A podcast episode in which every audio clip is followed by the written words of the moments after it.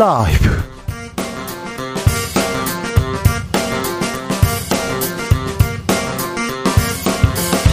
2023년 9월 8일 금요일입니다. 안녕하십니까. 주진우입니다. 윤석열 대통령 아세안 정상회의를 마치고 인도에서 열리는 G20 정상회의 참석합니다. 윤 대통령 이번 순방에서는 어떤 성과를 가지고 돌아올까요? 김준영 전 국립 외교원장과 전망해 보겠습니다. 저출생 고령화를 대비한 국민연금 개혁 논의 한창입니다. 그런데 연금 개편 시나리오 더 내고 덜 받는다 이렇게 잡혔다는데 그러면요 미래 세대들은요 어 90년대생들은 못 받는 거 아니냐 이런 불만 그리고 불안감 커지고 있습니다. 바뀌는 연금의 모든 것 연금 박사 상담센터 대표와 짚어봅니다. 바라트를 아세요? 바라트라는 나라가 있습니다. 네. 인도 정부가 G20 초청장에 아, 인도 국명을 바라트라고 썼어요. 다양한 해석이 나오는데 북한이 우리를 대한민국이라고 부르기 시작했습니다. 애국 미남단에서 국호에 담긴 여러 의미 짚어봅니다. 나비처럼 날아 벌처럼 쏜다. 여기는 주진우 라이브입니다. 오늘도 자중자애 자애, 겸손하고 진정성 있게 여러분과 함께하겠습니다. 홍범도 흉상, 홍범도 함에 이어서 홍범도 거리가 사라질 수도 있다고 합니다. 그래서 그런지는 몰라도요. 어, 지금 어, 나왔던 영화 봉오동 전투, 음, 홍범도 장군과 관련된 영화입니다. 봉오동 전투 전투가 인기를 끌고 있다는 그런 뉴스도 나왔더라고요. 넷플릭스에서 많이 본다고 하는데 아, 여러분께서는 홍범도 장군과 추억이 있습니까? 저는 김범도 씨와 추억이 있어요. 좋은 사람이에요, 김범도. 아, 그런데 자 홍범도와 관련된 일 있으면 알려주십시오.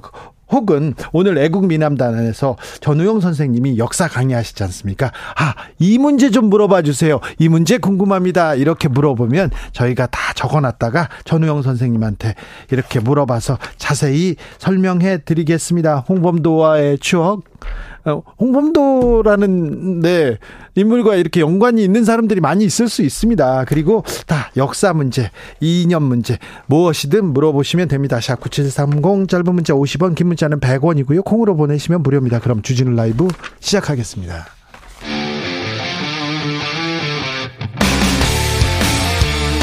탐사보도 외길 인생 20년.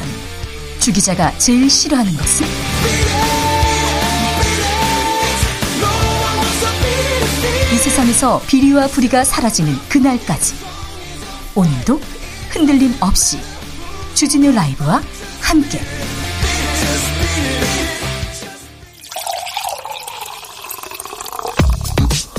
진짜 중요한 뉴스면 쭉 뽑아냈습니다. 주스. 정상근 기자 어서 오세요. 안녕하십니까. 오늘 첫, 첫 번째 뉴스는 좀 이 뉴스로 가야 되겠습니다. 대전에서 초등학교 교사가 또 극단적인 선택을 했다는 소식 전해졌습니다. 네, 지난 5일 대전의 한 초등학교 교사가 자택에서 다친 상태로 발견돼 병원으로 이송됐으나 어제 숨졌습니다. 어, 극단적 선택으로 인한 것인데요. 어, 교사 노조 측은 악성 민원과 아동학대 고소 등으로 고인이 힘든 시간을 보냈다는 유족의 언급이 있었다며 고인이 오랜 기간 정신과 치료를 받기도 했다라고 주장했습니다. 20년 넘게 교직 생활을 해오고 있는 베테랑 교사였습니다. 그런데요. 어, 악성 민원에 4년간 시달렸다는 증언도 있습니다. 네, 대전 교사노조는 고인이 2019년 유성구 한 초등학교에서 담임을 맡던 도중 어, 친구 얼굴을 폭행한 학생을 교장실로 보낸 일이 있었다라고 밝혔습니다. 예?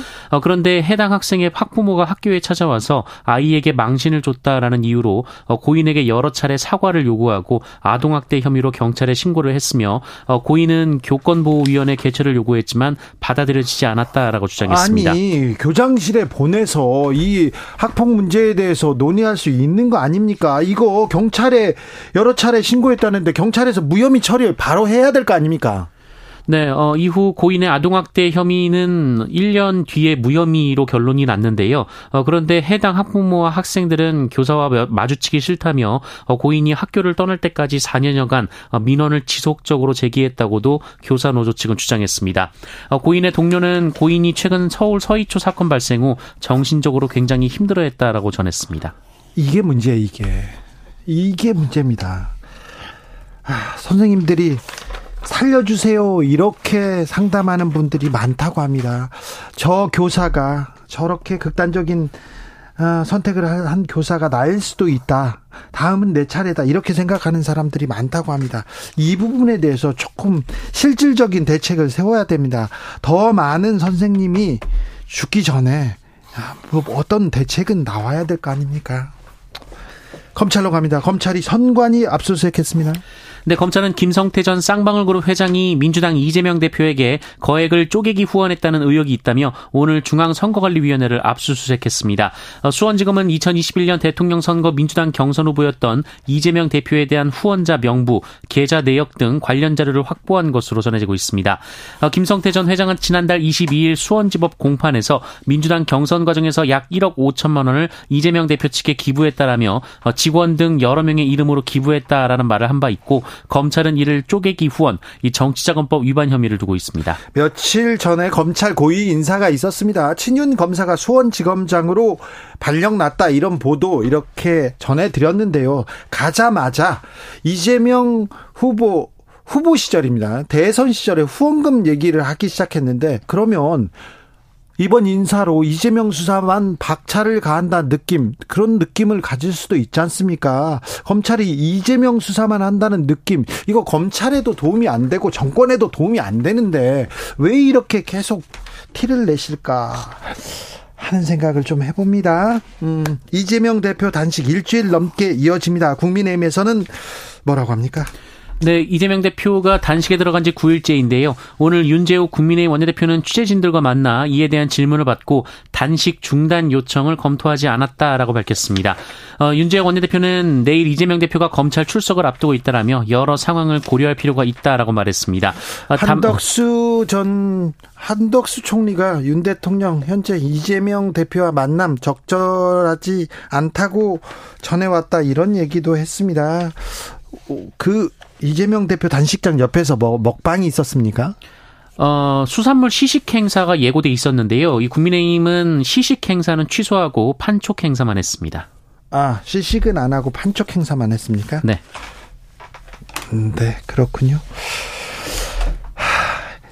해병대 최상변 순직 사건 수사는 어떻게 진행되고 있습니까? 네, 수해 피해 당시 실종 주민을 수색하던 중 순직한 해병대 장병 사건과 관련해 국방부로부터 과실치사 혐의를 받고 이 접대 경찰 수사 대상이 된 해병대 1사단 포병 7대대장 측이 어, 수중 수색은 해병대 1사단장의 지시로 이루어졌다라고 주장했습니다. 네. 7대대장의 어, 법률 대리인 측은 어제 이뤄진 경북 경찰청의 압수수색 영장에 대한 의견서에서 어, 영장에는 수중 수색 작전 지침 하달 경위만 밝히고 있다라며 더 중요한 지침 발령권자와 그 내용 내용에 대해서는 언급조차 없다라고 항의했습니다. 네. 어, 그러면서 수중 수색 작전의 발령권자는 해병대 1사단장이라고 주장했는데요.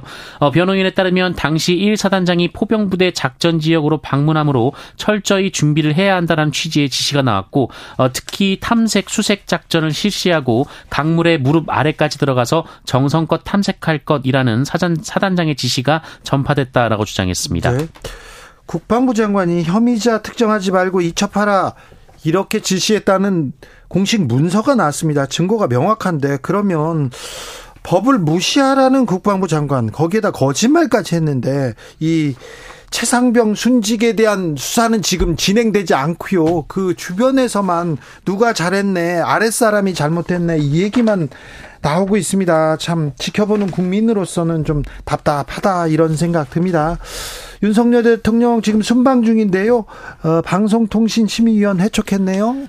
네, 윤석열 대통령이 오늘 방송통신심의위원회 정민영 위원에 대한 해초관을 제가, 제가했습니다. 어, 정민영 위원은 변호사이자 야권 추천 방심위원인데요. 어, 윤석열 대통령의 비속어 발언 논란 등에 대해 어, 소송에서 MBC 측을 대리한 바 있습니다. 대전시가 현충원, 현충원 앞 거리 홍범도 거리입니다. 이 명칭 변경을 검토하기로 했다고 합니다. 어, 이균용 대법원장 후보자 법이 바뀐 걸 몰라서 재산 등록 누락했다 이렇게 해명했었는데 요. 그런데 이, 이 해명도 사실과 다르다 이런 지적이 나왔어요?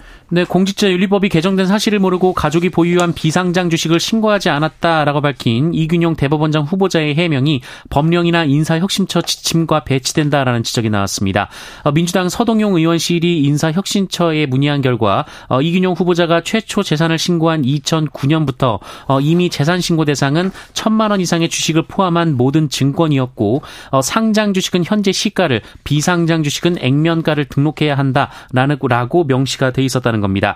어, 이균용 후보자 부부와 자녀 등 가족들은 지난 2000년부터 이 처가 소유 회사의 비상장 주식을 각각 2억 4,700여만 원씩 보유해 왔습니다. 네. 대법원장 후보자인데 법에 대해서 어떻게 해석했다 이런 얘기는 조금 덜 나오고요. 네, 거의 나오지 않고 아, 감형해줬다 성범죄자 감형해줬다 그리고 아, 재산 등록 뭐 재산 증식 여기에 대해서 의혹이 있다 이런 얘기만 계속 나옵니다. 음. 7월 경상수지 흑자 나왔습니다만 어 내용은 조금 내용은 그렇게 기쁠 기쁜 거지만은 않습니다. 네, 한국은행이 오늘 발표한 국제수지 잠정 통계에 따르면 7월 경상수지는 35억 8천만 달러, 어, 우리 돈으로 약 4조 7,800억 원 정도의 흑자로 집계됐습니다. 어, 지난 4월 7억 9천만 달러 적자 이후 3개월째 흑자 기조가 유지됐는데요. 어, 경상수지가 석 달 연속 흑자를 기록한 것은 지난해 5월에서 7월 이후 1년 만입니다. 어, 그러나 1월부터 7월까지의 누적 경상수지 흑자가 60만 1000만 60억 1000만 달러로 어, 작년 같은 기간과 비교해서 77%나 급감했습니다. 어, 또한 수출은 지난해 같은 달보다 14.8% 줄면서 11개월 연속 뒷걸음질 치고 있고요. 어, 수입은 같은 기간 22.7%나 줄었습니다. 어, 에너지 수입 가격 하락에 따른 부분도 있지만 이 반도체와 반도체 제조 장비, 수송 장비 등 자본재 수입도 12.5% 줄었고요. 곡물과 승용 차 자동차 등 소비재 수입도 12.1% 줄었습니다. 네. 어, 농구에서 이기려면 공격과 수비가 잘 돼야 됩니다. 공격이 아주 또 잘 되거나 뭐 수비가 아주 또 빼어나도 괜찮는데 네. 우리 무역 수지 좋아지려면 수출과 수입이 뭐 이렇게 수출을 많이 하고 수입은 좀 줄어들면 좋은데 수출과 수입 계속해서 안 좋은 시그널 나옵니다. 이 부분에 대해서 신경 써야 되는데 이 부분보다 더 중요한 일은 없는데 왜 이거 신경 쓴다는 얘기가 안 들리는지 주스 정상근 기자 함께했습니다. 감사합니다. 고맙습니다. 홍범도 장군과 관련된 음, 에피소드 있으면 알려달라고 했더니 많은 분들이 보내주셨습니다. 전우용 선생님한테 역사 질문하라 했는데 많은 분들 보내주십니다. 홍승표님께서 저랑 같은 홍씨입니다. 자랑스러운 홍범도 장군님. 봐요. 그 연관성이 있잖아요. 바로 홍씨들. 그렇죠. 네. 홍. 네. 홍홍. 3123년 홍범도 장군님의 독립 무장 항쟁. 독립에 대한 하나의 일념으로 본인이 온 생을 걸고 한 것입니다. 숭고한 업적 후손들이 기억하길 바랍니다. 얘기합니다. 1361님. 홍범도 장군 말고 대표적인 장군 또 누가 있습니까? 이렇게 얘기하는데 그렇죠. 손가락으로 볼 때 장군 누가 있어? 그러면 홍범도 장군이 손가락이 꼽히죠. 아, 0147님 전우영 교수님 우리 역사상 최고의 궤변론자는 누가 있나요? 이렇게 보래. 궤변론자요? 아, 여기에 대해서 물어봐야 되네요. 궤변론자라. 네. 이따가 물어보겠습니다. 주진우 라이브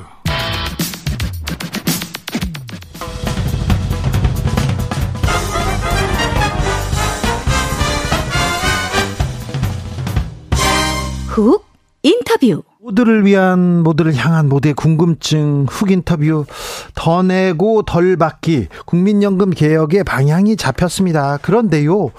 음, 90년대생들은 연금을 받지 못할 수도 있다는 이야기가 이렇게 나오고 있습니다. 젊은 사람들은 어, 우리 연금이 우리의 미래를 보장해주지 않아 어떻게 해야지 불안감도 커지고 있다는데요.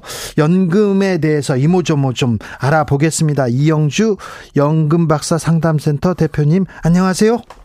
안녕하세요. 이영주입니다. 네. 연금 개혁의 방향이 잡혔습니까? 나왔습니까? 네, 기본적으로 자문위원회에서 최종안을 내놓게 했는데요. 네. 뭐 구체적으로 이게 이제 시행될지는 또 그건 또 가봐야 알겠죠. 네, 그런데 방향은 어떻습니까? 네, 지금 내놓는 것이 일단 국민연금 개혁안이 크게 세 가지 아닌데요. 어, 더 내고 덜 받고 늦게 받고 네. 이게 세 가지가 이제 개혁의 방향이거든요. 네. 이번 개혁안에서 내놓는 것은 덜 받고는 빠지고 네. 더 내고 늦게 받고만 일단은 되어 있습니다. 아, 그래요? 더 내고 너 늦게 받자. 받자. 네. 이 현재는 국민연금 보험료를 소득의 9%를 내고 있는데 네. 이것을 향후에 더 높여서 12%까지 높이는 방법, 그다음에 15%, 18%까지 이렇게 세 가지 안을 제시했고요. 엄청 많이 높이네요. 어, 그렇죠. 대략적으로 지금 나온 것이 15%를 올린다고 했을 경우에 앞으로 6%가 올라가는 거거든요. 어이고. 자, 그래서 이거를 뭐 2025년부터 매년 0.6%씩 10년에 걸쳐 가지고 최고 15%까지 인상하겠다. 네. 지금 이런 얘기가 나오고 있고요. 내년조 내년도 기초연금 국민연금 3.3% 오른다 그런 뉴스가 나왔어요. 네, 그거는 이제 물가 상승률에 따라서 오르는 거고 그것과 별도로 또 올라가는 거니까 이중으로 올라가는 거죠. 아, 그래요? 네. 그렇죠. 그다음에 이제 뭐 받는 것도 올라가겠지만 내는 것도 당연히 올라가니까요. 네. 그 다음에 이제 그 연금 받는 시점이 지금 현재는 65세까지로 되어 있습니다. 그래서 1969년 이후에 태어나신 분들은 65세부터 국민연금을 수령하는데 그게 60세부터 65세까지 늦춰진 거거든요. 예. 현행법으로. 네. 이거를 더 늦추겠다. 그래서 66세, 67세, 68세이기 때문에 이 기준대로라면 1973년 이후에 태어나신 분들은 66세, 네. 77년 이후에 태어나신 분들은 67세, 1981년 이후에 태어나신 분들은 이제 68세가 되어 연금 받게 되는 이런 식이 나오는 거죠. 네. 이 방향은 잘 잡혔다고 보십니까? 뭐 사실 이게 뭐 주진우 기자님이나 누가 가도 예. 방향이 쉽지는 않습니다. 네. 어차피 정해져 있는 파일을 가지고 서로 나누어 먹는 것이기 때문에 네. 실제로 이 정도의 아니라면 뭐 최선의 대안을 내놓은 것 같고요. 근데 어쨌든 이로 인해서 누군가는 피해를 보겠죠. 누군가는 이익을 얻는다면. 젊은 세대 상황- 특별히 90년대생은 국민연금 연금 못 받을 수도 있다 이런 얘기가 지금 파다하던데요. 네. 이게 사실 어쨌든 어, 젊은 세대의 부담을 더 키우는 겁니다. 네. 어차피 더 내고 덜 받고 늦게 받고 이런 것이 지금 이미 받고 계신 분들이라든가 아니면 또 조- 잠시 후에 받으셔야 될 분들에게는 큰 차이가 없지만 네. 앞으로 연금 내야 될 기간이 많은 MZ 세대에게는 굉장히 큰 부담이 되거든요. 네. 그러니까 이제 연금 못 받는 거 아니냐 뭐 네. 이런 게 있는데 실제로는 이제 기금 고갈이라는 것이 곳간이 비어가는 것이지 예. 계속 또 매년 납입하는 보험료가 있기 때문에 실제로 국민연금이 기금이 고갈된다고 해가지고 못 받는 건 아니고 네. 복간이 비어 있다 보니까 그 해에 걷어서 그 해에 줘야 되는 상황이 발생하죠.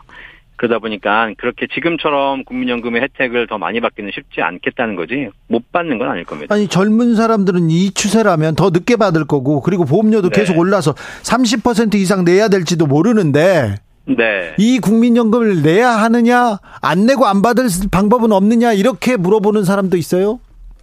근데 국민연금이 기본적으로 사회 제도고 또 국가의 의무이기 때문에 사실 이거를 어, 문제 해결 방법을 그냥 이러니까 내지 말자 이렇게 가는 건 제가 보기엔 좀 바람직하지 않은 것 같고요. 네네. 어, 내야 될 의무는 내되 이걸 어떻게 하면 합리적으로 우리가 조정할 것인가에 대한 고민을 해야 될 것 같아요. 예. 지금 그런 그런 거 없이 그냥 무조건 안 내겠다. 라고 하게 되면 바로 또 국민연금은 연체가 되기 때문에 그러면 결국은 사실 납입이 연체가 되면 나중에 요즘은 압류도 당하거든요. 국민연금 안 내면요. 네네. 어 그래요. 네. 네. 아무튼 근데 국민연금이 이렇게 국민들한테 큰 버팀목이 되어준다 이런 아 이런 생각을 만들어주면 좋을 텐데요. 지금 받으신 분들에게는 아주 큰 버팀목이 되죠. 그렇죠, 그렇죠. 네.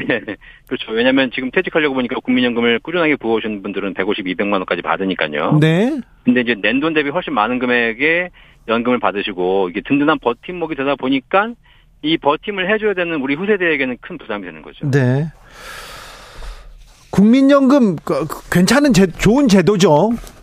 네, 뭐 저전 세계적으로 네. 국가가 공적 연금을 시행하는 것들은 국가의 의무이기도 하고 예. 공적 연금이 잘 이제 설정되어 있는 나라들의 노후가 행복하기 때문에 네. 좋은 제도이긴 한데 우리가 처음에 너무 좀 후하게 줬고 네. 어, 그리고 또 급격히 인구가 감소하면서 국민연금을 납입할 사람이 줄어들고 예. 여러 가지 문제가 얽혀서 지금 사실상 뭐 진퇴양난이 되는 상황이 돼 있죠. 네.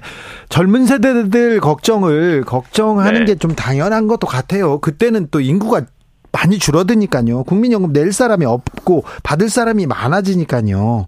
그러니까 그- 하루빨리 좀 개혁을 해야 되죠. 네. 자, 그 구- 젊은 사람들 아 국민연금이 내후 노후를 보장하지 못해 이렇게 생각하는 사람들은 어떻게 또 준비해야 됩니까?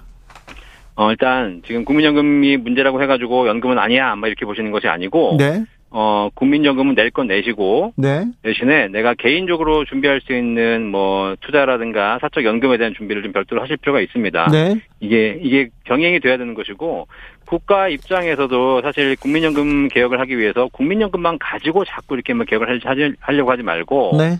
사적 연금을 지원해서 개인적으로 준비할 수 있는 방향을 조금 더 열어주는 것 네. 이것이 어떻게 보면 전반적인 연금 문제를 해결할 수 있는 방법이기도 하죠.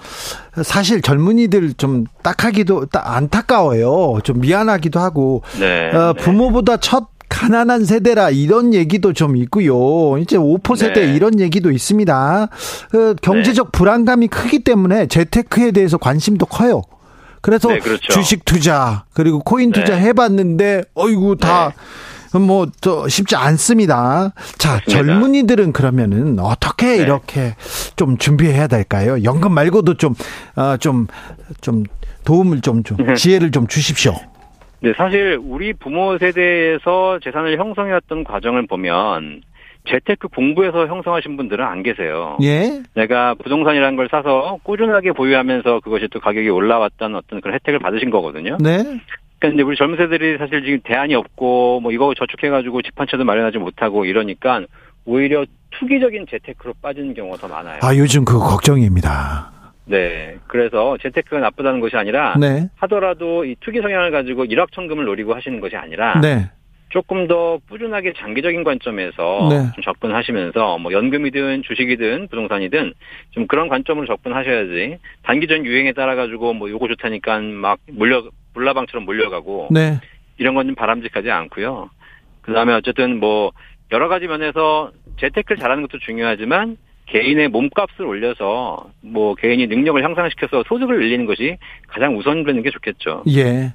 그러니까 공격적인 재테크, 공격적이라는데 고위험이라는 그 단어가 저 숨어 있어요. 그러니까 각별히 조심하셔야. 되는데 요즘 네. 젊은 사람들 투자 너무 좀 그런데 또 언론에서나 언론 경제 네. 기사 보면 지금 집안 사면 음. 마- 나만 망할 것 같고 지금 투자 안 하면 나만 지금 혼자서 도태되는 것 같고 그렇게 네. 부추기는 기사들 때문에 그거 따라가면 큰일 나는데요. 그죠? 그러니까요. 그렇게 유행성 정보에 계속 흔들리다 보면 네.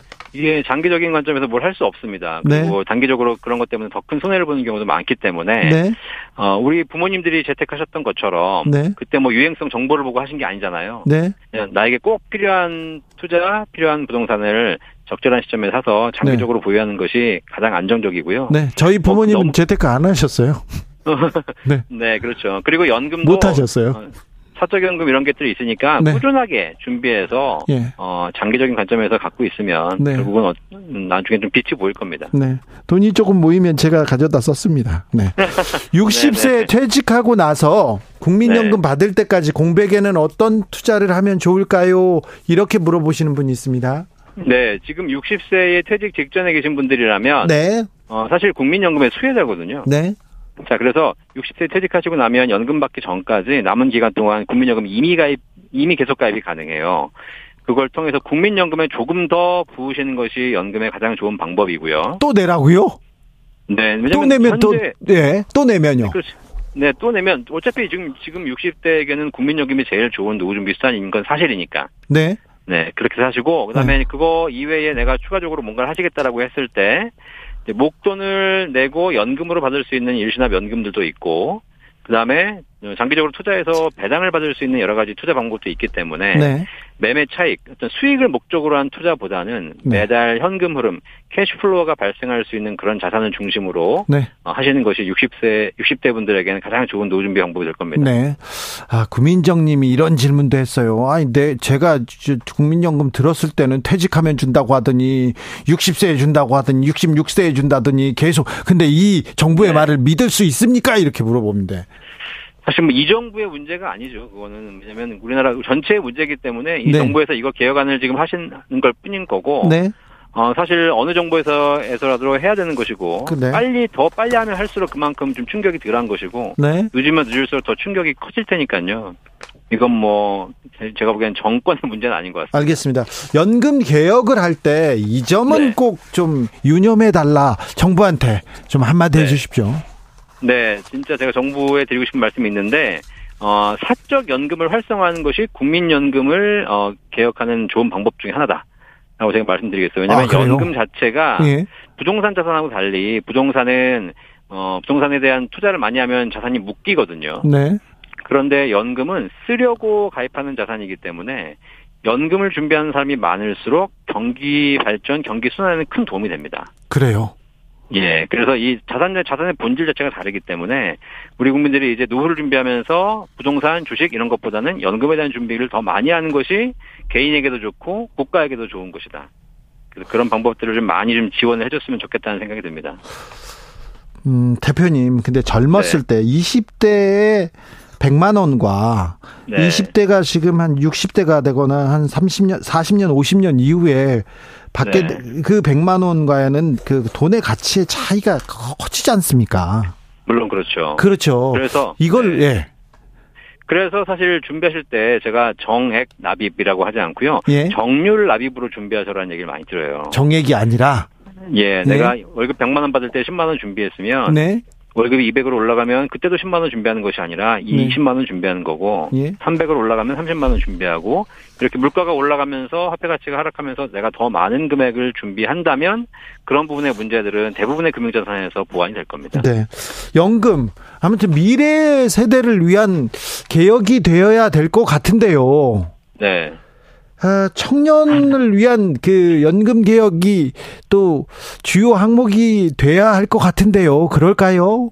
현실적으로 쉽지 않은 것이기 때문에 어쩔 수 없습니다. 제가 보기에도. 그래요? 왜냐하면 예 똑같은 파일을 가지고 나눠 마- 먹어야 되는데 이미 받아가는 연금 제도를 지금 받고 계신 분들 걸 깎을 수 없으니 네. 결국은 이제 앞으로 받아야 될 연금 이제 후세대에게 책임을 지울 수밖에 없는 것이고 한 가지 방법이 있다면 지금 받으시는 분들이 연금을 받을 때 어, 뭔가 조금 더 세금을 내므로써 그 세금을 재원으로 국민연금 기금을 조금 늘리는 방법 그런 방법들이 있을 수는 있거든요. 네. 그래서 이제 이 세대 간의 갈등이 아니라 세대 간의 서로가 연금을 좀 적게 받고 또 후세대는 조금 더 더 내고 이렇게 세대 간의 갈등을 줄이면서 연금 개혁을 완성하는 과정이 좀 필요할 것 같고요. 예. 그냥 그렇지 않고 후세대에게만 다 니네가 덜 내고 니네가 더 내고 니네가 늦게 받아라 라고 하는 것은 제가 보기에는 언 제든 반발이 있을 거라고 생각합니다. 알겠습니다. 여기까지 듣겠습니다. 이영주 연금 박사 상담센터 대표였습니다. 감사합니다. 감사합니다. 교통정보 알아보겠습니다. 임초희 리포터.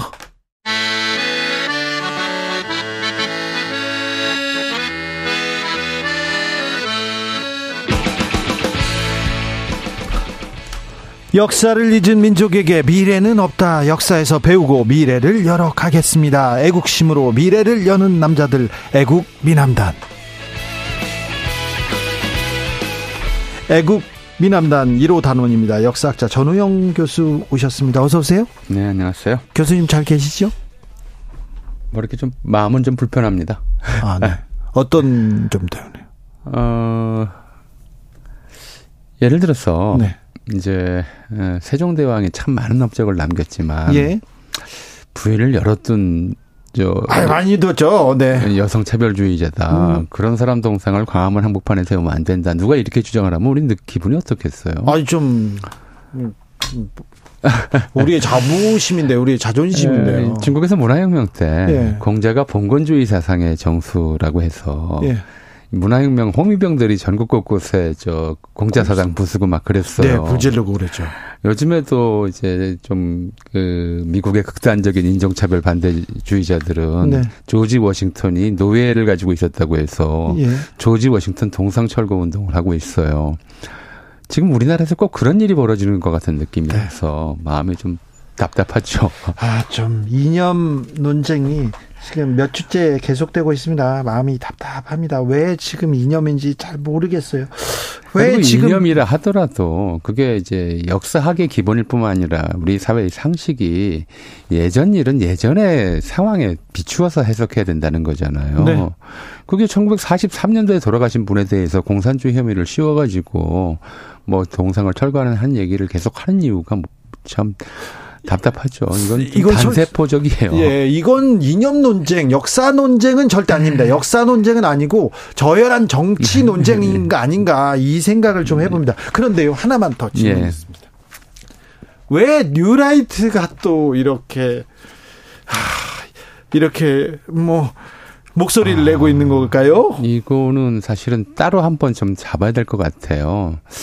그러니까 좀 속- 본질을 얘기하자면 이제 좀 어, 한, 그냥 팍 들어가서 얘기를 하자면 시장주의자라고 일단 좀 얘기를 하시면 될 것, 이해를 하시면 될 것 같아요. 시장주의자요? 그러니까 사람이 여러 가지 좀 다면적이잖아요. 네. 예를 들어서 시장에서 콩나물 뭐 값 뭐 100원, 200원 깎는 분이 또 다른 곳에서는 네. 어려운 사람들을 위해서 100만 원, 200만 원 기부하기도 그럴 해요. 수도 있죠. 시장에서 나타나는 사, 인간성은 사실 강, 좀 각박하고 네. 굉장히 이기적인 모습들이 나타나요. 그런 것들을 통해서 이제 시장 교환이 이루어지는 것이라면 다른 네. 곳, 그러니까 뭐 가정이든 사회든 아니면 뭐 공공장소든에서는 또 다른 인간 모습들이 나타나거든요. 예. 근데 뉴라이트는 인간의 기본형이 시장적 인간이라고 생각을 해요. 이기주의. 이게 기본이라고 생각하는데, 아, 우리 사회뿐만 아니라 전 세계가 사실은 인간이 최근 수십 년 동안 시장 활동이 굉장히 늘어났어요. 예. 요즘에는 뭐 집안에 앉아서 인터넷 최저가 검색하는 게 너무나 당연하잖아요. 예. 그런 일상이 되다 보니까 시장주의자가 늘어났고요.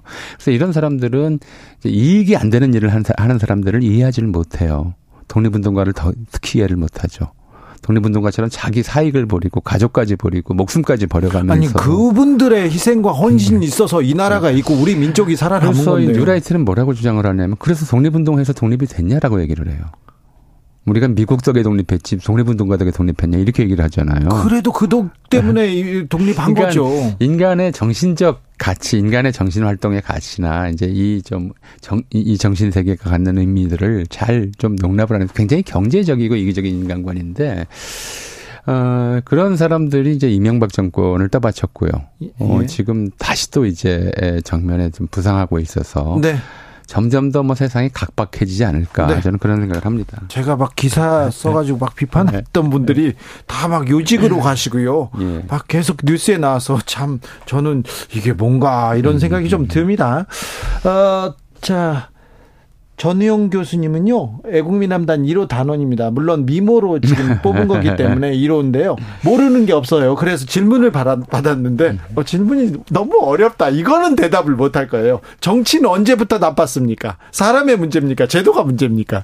자, 우리가 그걸 좀 생각해 봐야 돼요. 어, 그것도 대답하신다고요? 아, 뭐 정치는 처음부터 사람이 사람을 지배하는 과정으로 이렇게 설- 어, 만들어졌기 때문에 네. 피지배자에게 좋은 적은 별로 없었어요. 아, 그나마 좀 낫다 이렇게 느끼는 거였죠. 그런데 한 가지만 좀 제가 짚고 넘어가서 말씀드리자면 정치 체제로서 여러 가지를 우리가 만들어 왔었어요. 네. 과수 지배제, 군주제, 민주제. 그런데 우리가 좀 민주주의라고 쓰는 단어는 번역을 잘못한 단어예요. 아, 그래요. 데모크라시잖아요. 네.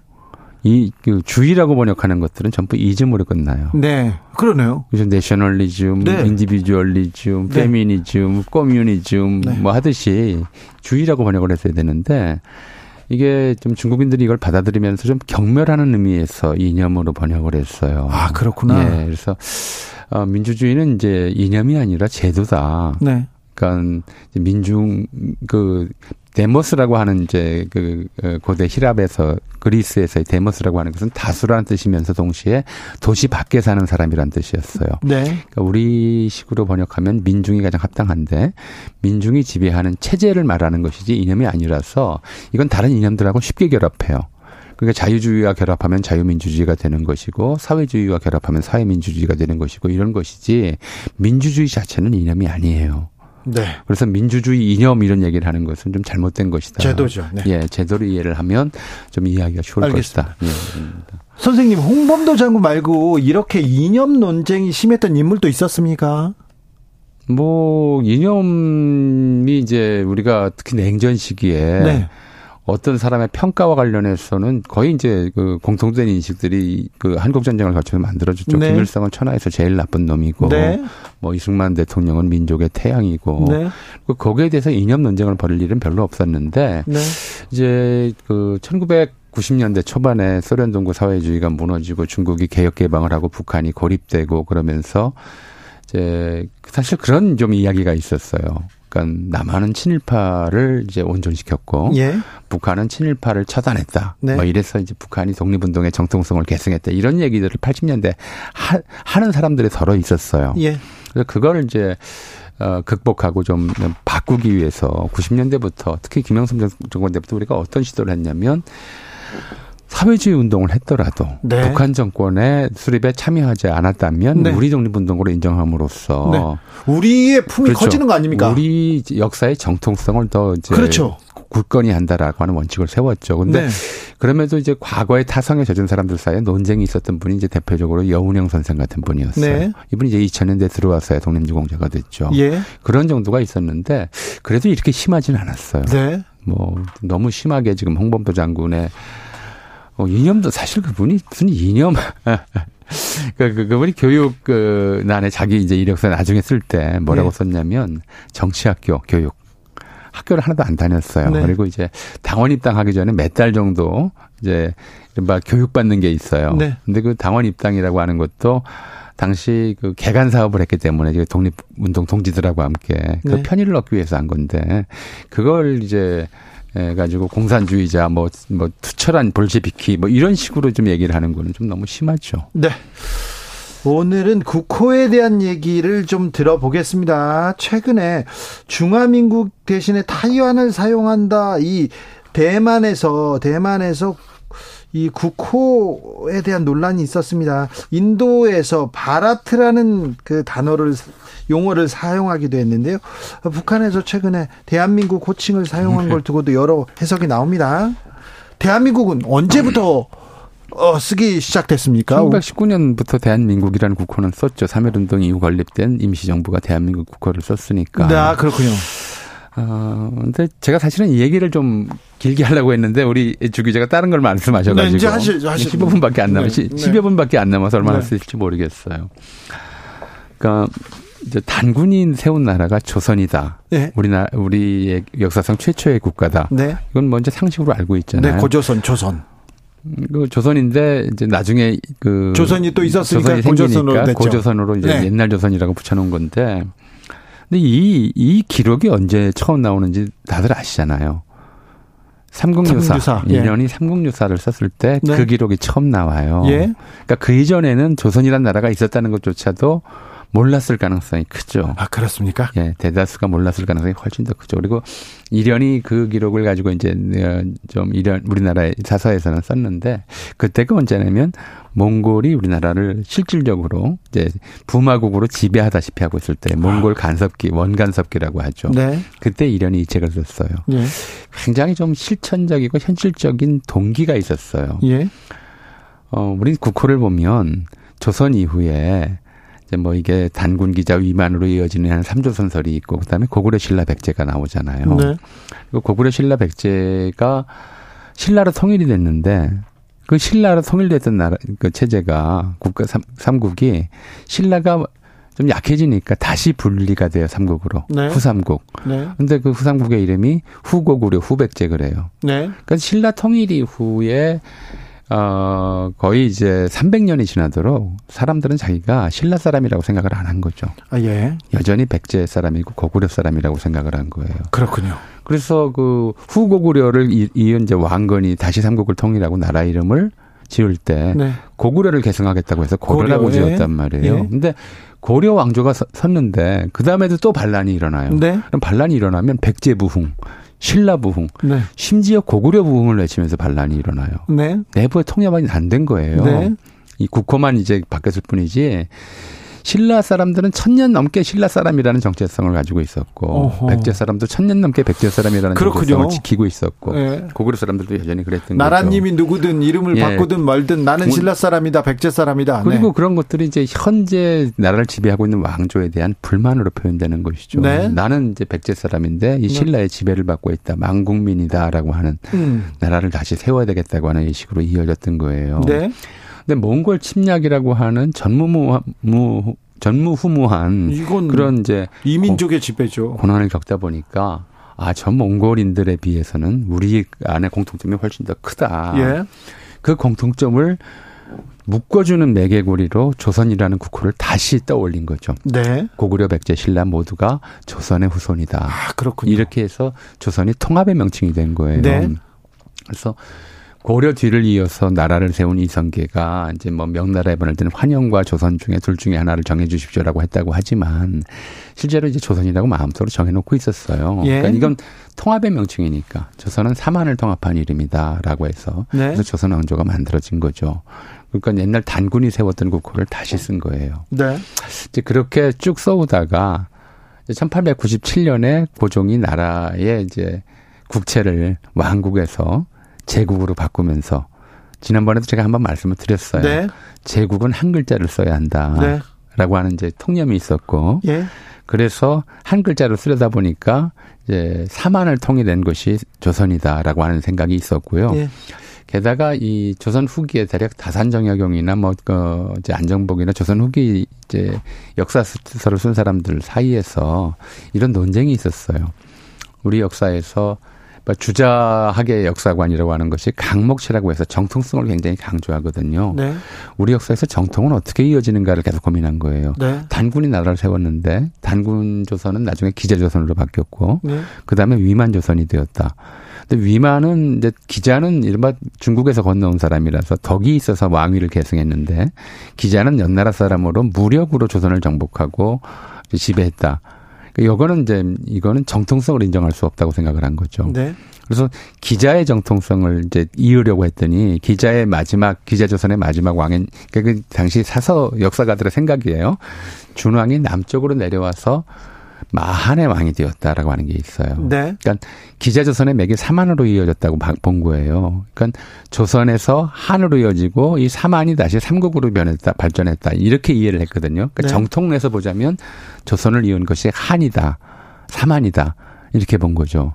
그러니까 그 정통에 따라서 이제 어 고종이 대한이라고 하는 국호를 정하고 당시 관행대로 대청제국, 대일본 제국 하듯이 네. 대한제국이라고 국호를 정했던 거죠. 네. 근데 이 한계성론은 그래서 어떤 좀 특징이 있냐면 어 조선 조선의 정통성이라고 하는 거 단군을 강조할 때 이제 조선 후기에 늘 그랬어요.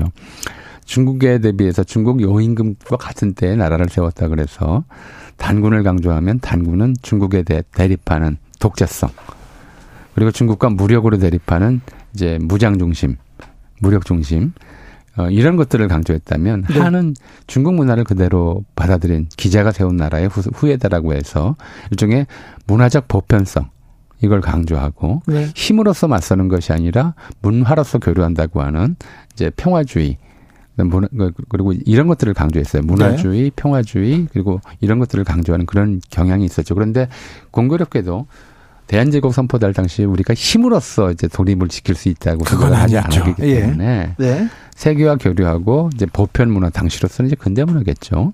근대적 문화, 보편 문화를 받아들임으로써 우리 독립을 인정받자 이런 입장에 가까웠기 때문에 네. 좀 세계사적 보편성이라든가 문화 중심주의 이런 것들을 이제 강조하는 그런 어 역사적 경험 위에 좀 대한제국이라고 하는 국호가 정해졌던 것이죠. 네. 어, 아시다시피 1910년에 이제 에, 조선 정독부가 서면서 네. 그때 에, 지난번에도 말씀드렸지만 일본 천황의 조, 그 칙령제 3호로 예. 병합에 관한 칙령제 3호로 뭐라고 했냐면 한국의 국호를 조선으로 바꾼다고 정해놨어요. 국호를 조선으로 바꾼다. 일본인들이 그때 왜 조선으로 바꿨는지에 대해서는 뭐 제가 쓴 글도 있는데 본래 일본인들은 보통 이제 우리를 부를 때 한이라고 많이 불렀어요. 한이요? 예, 한국이라고 많이 부른 게 일본인들이었어요. 아 그래요? 왜냐하면 일본 서기에 신공황후가 사만을 정벌했다라고 하는 기록이 있고 아. 그러다 보니까 또 어, 그래서 이제 1850년대 60, 60년대쯤 되면 일본 내에서 한국을 공격하자, 침략하자 이런 얘기를 나온 것을 정한론이라고 네. 그래요. 예. 한이라고 불렀어요. 네. 왜냐하면 일본인들은 한반도를 둘로 나눠서 이해를 했어요. 조선이라고 하는 국호 이제 단군 조선부터 시작하는 이 고대사는 대륙과 연결된 역사고 예. 그 다음에 한으로 불렀던 사만의 역사는 신공항후가 정벌을 해서 일본과 연결된 역사다라고 봤던 거죠. 아하. 한이라는 이름은 이제 일본이 한국이 우리 한반도가 일본의 영향력 하에 있었던 땅이다라고 하는 그런 그렇겠네요. 기억을 되돌리기 위한 일종의 장치였던 거죠. 아, 그렇네요. 그런데 왜 갑자기 한국을 강점하고 나서 한의 국호를 없애고 조선으로. 조선으로 함 이렇게 정했을까? 예. 아 이제 거기에서는 이제 그런 어, 어, 음, 가능성이 커요. 어떤 가능성이냐면 이제 이 식민지로 만들었으니까 네. 이걸 발판으로 대륙을 침략하겠다고 하는 다시 대륙의 일부라는 좀 인식을 일본인들에게 심어주기 위해서 네. 조선으로 바꿨을 가능성이 대단히 크죠. 네. 그래서 이런 문제 때문에 이제 그 이후에 한국인들은 이제 자기를 어떻게 불러야 될지 헷갈리기 시작해요. 네. 굉장히 어려운 문제였어요. 네. 대- 망한 대한제국의 이제 백성으로 하면은 한인, 네. 국, 나라는 없어졌으니까 네. 한인이고요. 일본이 정해놓은 지명으로 하면은 조선인이 돼요. 네.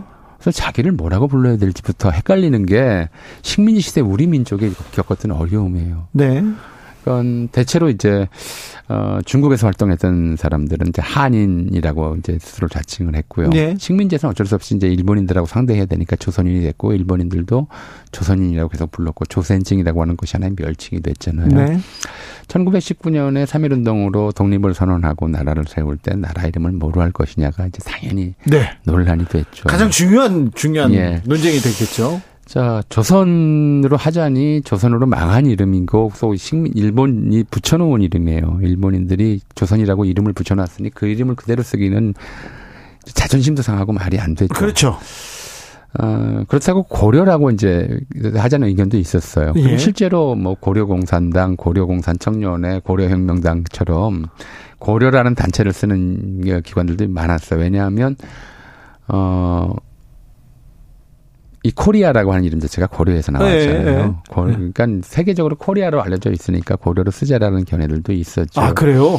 근데 그걸 고려로 쓰면 조선왕조 역사 전체를 부정하는 건데 당시 독립운동가 중에 예. 1919년 시점에서는 그 조선왕조 이 씨에 대한 충성심을 간직하고 있는 사람이 많았어요. 그렇죠. 네, 네. 그렇겠죠. 그 우리 사람- 잃어버린 나라, 잃어버린 네. 왕 찾아야 된다 이런 얘기 했겠죠. 그런 사람은 많았는데 거기다 고려라고 해버리면 네. 이, 이씨 왕조 전체의 역사를 부정하는 게 되잖아요. 아, 예. 그러니까 이제 그것도 못 쓴 거예요. 네. 그럼 어떻게 할 거냐. 그래서 그럼 새로운 이제 한국을 건설하자 해서 신한으로 하자는 의견도 있었는데 어. 근데 그럴 바에야 네. 그럴 바에야 그냥 대한으로 망했으니 대한으로 흥합, 흥합 시다. 이 신서구 씨가 한 얘기인데 네. 그래서 이제 국채만 제국에서 민국으로 바꾸고 네. 대한이라는 국호를 그대로 쓰기로 했던 것이죠. 아 그래요? 예, 그렇게 결정이 됐던 겁니다. 앞에 큰 대자, 대자를 쓰는 게 네. 나라 이름으로 이, 이런 대한민국. 그러니까 우리가 일본의 그 공식 국호는 그냥 일본국이에요. 예. 근데 이제 일제강점기 제국 군국주의 시대에는 대일본 제국이라고 했죠. 예. 청나라의 공식 국호는 청이에요. 예. 그냥 청 한 글자거든요. 예. 근데 그 시절에 일본 그 중, 그 관행적으로 대청 제국 그렇게 붙였단 말이에요. 그렇죠. 근데 그러니까 우리 딱- 우리도 그냥 한이에요. 네. 원래는 한이에요. 한민국. 어, 한인데 민국은 그냥 국채고요. 네. 나라 이름 한 글자 한 네. 명청 하듯이 네. 한나라 명나라 청나라 하듯이 예. 한인데 당시의 관행 때문에 이제 대한 제국이라고 이렇게 붙여둔 것이고 그게 관행적으로 이제 이- 입에 익어서 대한 제국이 됐었는데 사실은 우리가 1970년대 80년대까지도 대외적으로는 우리를 그냥 한국 그랬어요. 네. 그죠? 네. TV 같은 거 보실 때 네. 무슨 뭐 저 어 축구 경기 하면 다른 나라 튀르키예든 아니면 네, 네. 뭐 프랑스 선수 넣고 옆에 한국 이렇게 썼다고요. 네. 그러니까 대한민국이라고 하는 국호 자체를 다 물 풀네임으로 부르는 게 네. 익숙하지 않았던 거죠. 네. 그러다가 제 기억으로는 2002년 네. 월드컵 때부터 본격적으로 그 대한민국이라는 국호를 다 붙여 쓰기 시작해요. 네. 그리고 그게 이제 애국심을 드러내는 방법인 것처럼 돼 있지만 네. 사실 그래서 헌법상 대한민국이라고 하는 과정에서 해방 이후에 그러니까 대한제국이라고 우리가 부르지만 이제 고종 자신은 그냥 한 나라라고 생각을 했던 것인데 네. 네, 해방 이후에 다시 이제 나라를 재건하면서 국호를 정할 때 또 한 번 논란이 있었어요. 네. 어, 그때 이제 일부는 그런 얘기를 했죠. 우리처럼 조그만 나라 앞에 대자를 붙이는 게 이게 남사스러운 일이다. 아, 그래요? 아, 이런 얘기를 하는 분도 있었고요. 아, 나라 이름이 뭐가 될 것이냐. 우리가 대한민국을 계승했다. 건립, 계승했다라고 하는 헌법 전문이 나오기 전에. 네.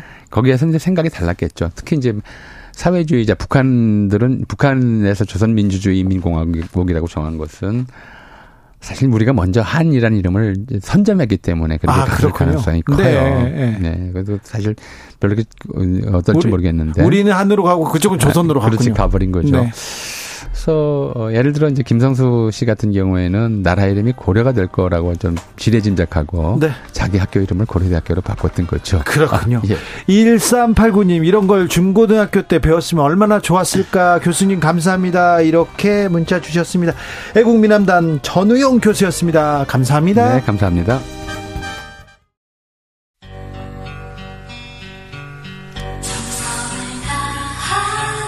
정성을 다하는 국민의 방송. KBS 주진우 라이브. 그냥 그렇다고요.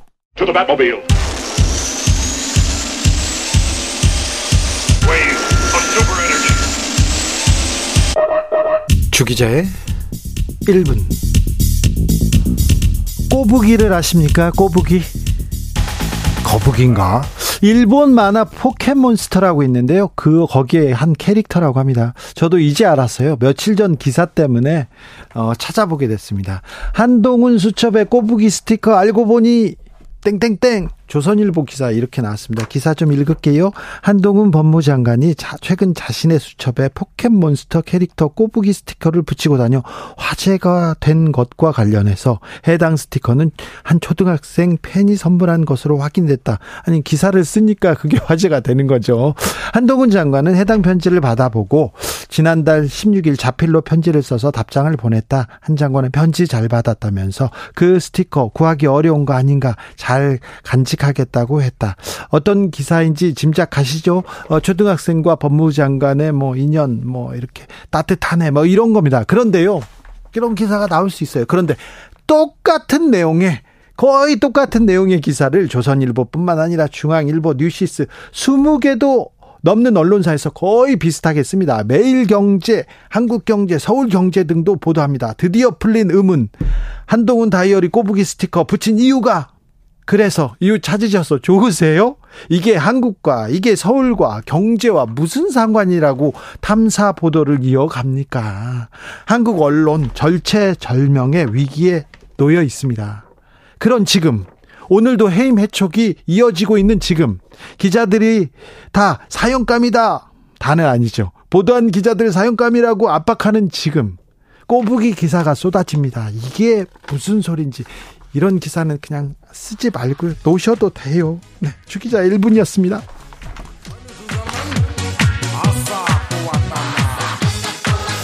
거북이 빙고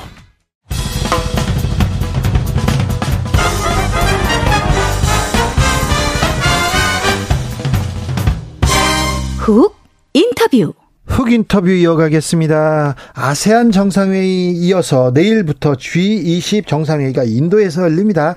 대통령 순방 중인데요. 이번 순방에서는 좀 성과 거둬와야 되는데 순방 때마다 걱정이 컸었는데 이번에는 어떤 성과 과제들 들고 올지 좀 분석해 보겠습니다. 전 국립외교원장 김준영 한동대 교수 모셨습니다. 안녕하세요. 네, 안녕하십니까. 네. 대통령이 음, 순방 중입니다. 대통령이 아세안 정상회의에서 중국 총리도 만났더라고요. 그런데요, 네, 네. 계속 우리 대통령께서 한일 중 한일 중 이렇게 네. 얘기하기 시작했습니다. 대통령실에서도 네, 네. 그렇고요. 한일 중 중국에서는 어 이거 한중일 이 동북아의 균형 깨질 수 있다고 우려하는데 음. 한일중으로 이렇게 용어를 바꾼다. 이것도 의미가 있지요. 있죠. 외교는 의전이 중요하고 순서가 중요하잖아요. 예를 들어서 우리가 우리는 한미 관계 그러지만 미국에서 미한 관계라고 예. 얘기를 하고 그는 거의 인정해 주 인정해 주는 거죠. 네.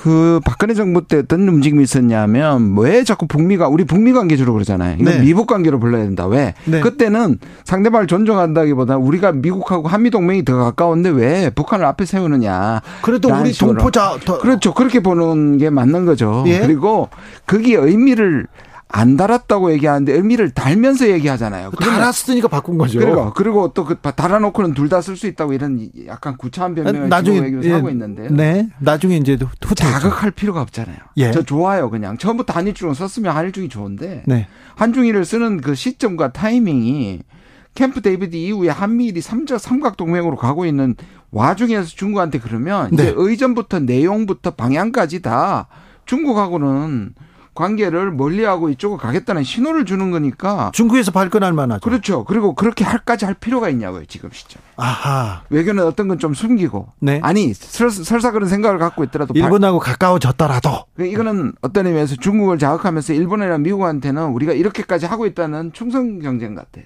아 그래요.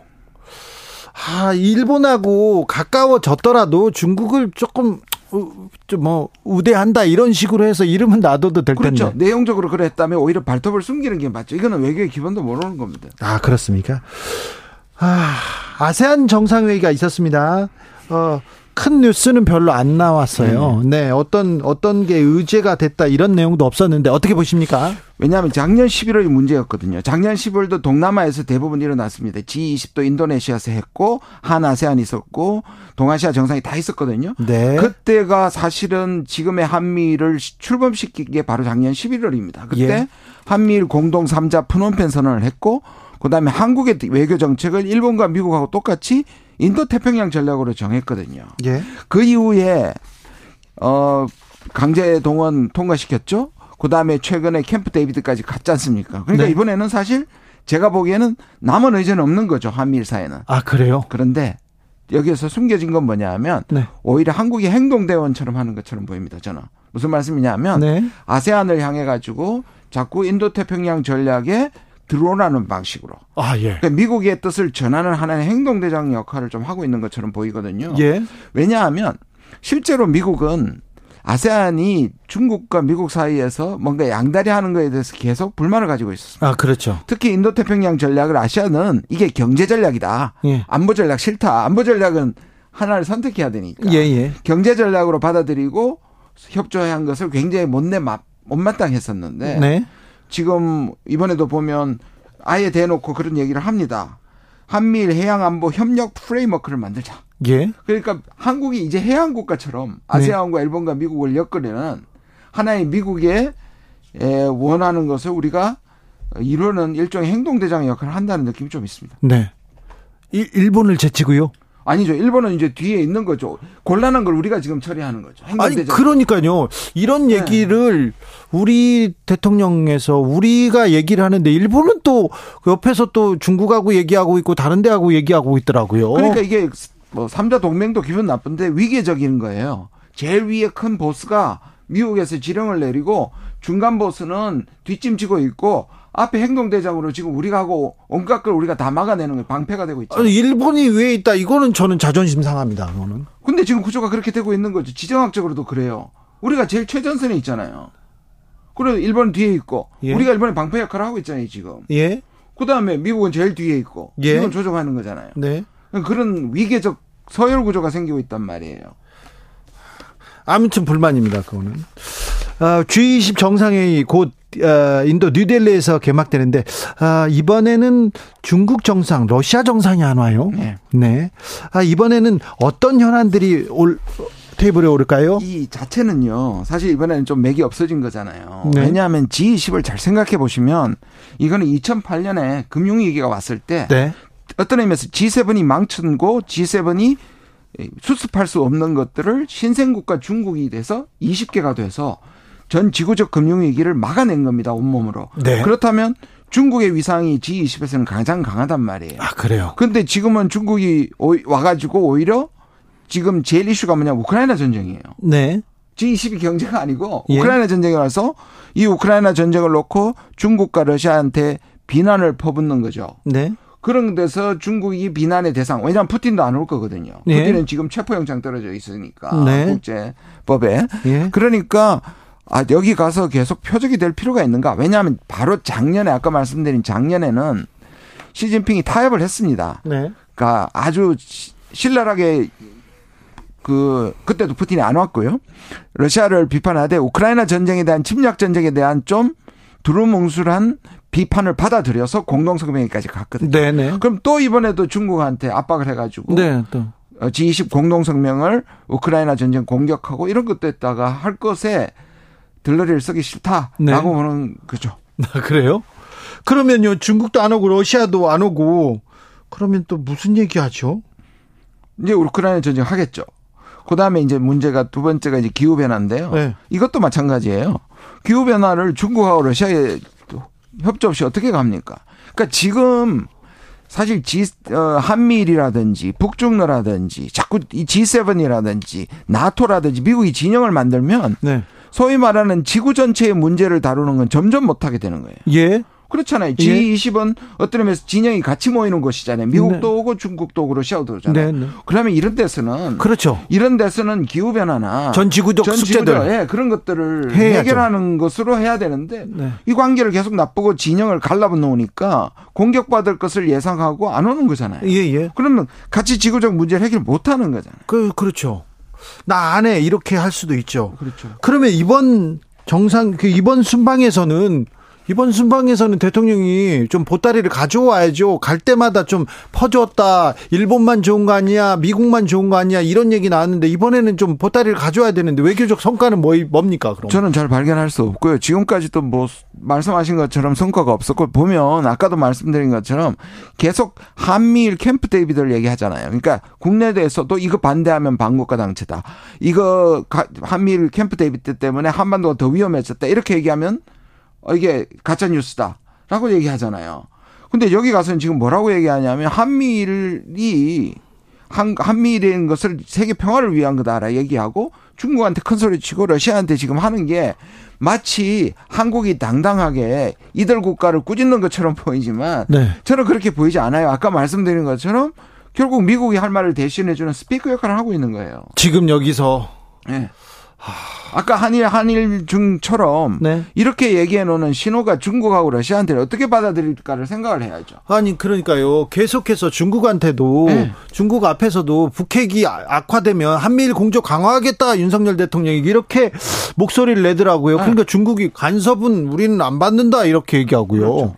러시아에 대해서 물론 저는 러시아의 침략 행위에 대해서는 우리는 기본적으로 아, 반대요. 단호하게 규탄하죠. 네. 그리고 제재까지 하고 있어요. 실제로 예, 우리는 예. 국제사회에서 책임을 다 한단 말이에요. 그러면 이런 부분에 가가지고는 오히려 그거를 어 오히려 다른 외교에 에서 적대 관계가 흐르지 않게 관리를 해야 되는데 상황을 더 악화시키는 것 같습니다. 아무튼 윤석열 대통령 이렇게 보면요. 한미일 한미일은 아세안을 전적으로 지지한다 그 얘기를 했던 게 가장 인상 깊은 뉴스였어요. 그게요. 문재인 정부 때는 제가 이제 신남방 정책을 기한했던 사람으로서 아세안이 굉장히 좋아했습니다. 왜냐하면 이거는 아세안이 우리하고 비슷한 거예요. 미국과 중국 사이에서. 왔다 갔다 하면서. 아시안 입장에서 같이 연대하는 게 문재인 정부의 신남방이라면. 그렇죠. 지금의 이 아, 아세안은 미국적 입장에서 아세안을 바라보고 있는 거예요. 그래요? 그 미국에서 아까 말씀 미국적 입장을 대변하면서 아세안하고 지금 얘기하는 거예요. 자, 중국 시장이 지금 막혀 있다고 이렇게 뭐 뚫리 막혀 있다고 보고 중국과 러시아하고 우리가 조금 거리가 멀어졌으니까 아세안하고는 더 가까워져야 되고 그렇죠. 중요한 시장인데 그렇죠. 근데 지금 아세안에 가서 경제 외교, 세일즈 외교가 아니라 한미일 얘기를 하고 있어요. 맞습니다. 정확하게 보죠. 바로 그게 문제입니다. 그러니까 아세안은 여기는 친중 국가도 있고요. 예. 친미 국가도 있고 중국이 두렵기도 하고 중국이 먹고 살 그 가장 중요한 국가란 말이에요. 그렇죠. 그렇다면 이 이중적 입장이 있을 텐데 네. 과거에는 그 이중적 입장이 우리도 갖고 있었기 때문에 그렇죠. 같이 연대하면서 압박은 피하고 이 두 국가 사이에서 공조를 하는 그런 거였다면 지금 네. 아까 말씀드린 것처럼 미국 입장에서 지금 압박한 이게 아세안이 모를 리가 없습니다. 아이고. 한국이 예. 계속 인도태평양 전략에 우리가 전령사가 돼가지고 압박하고 있는 거예요.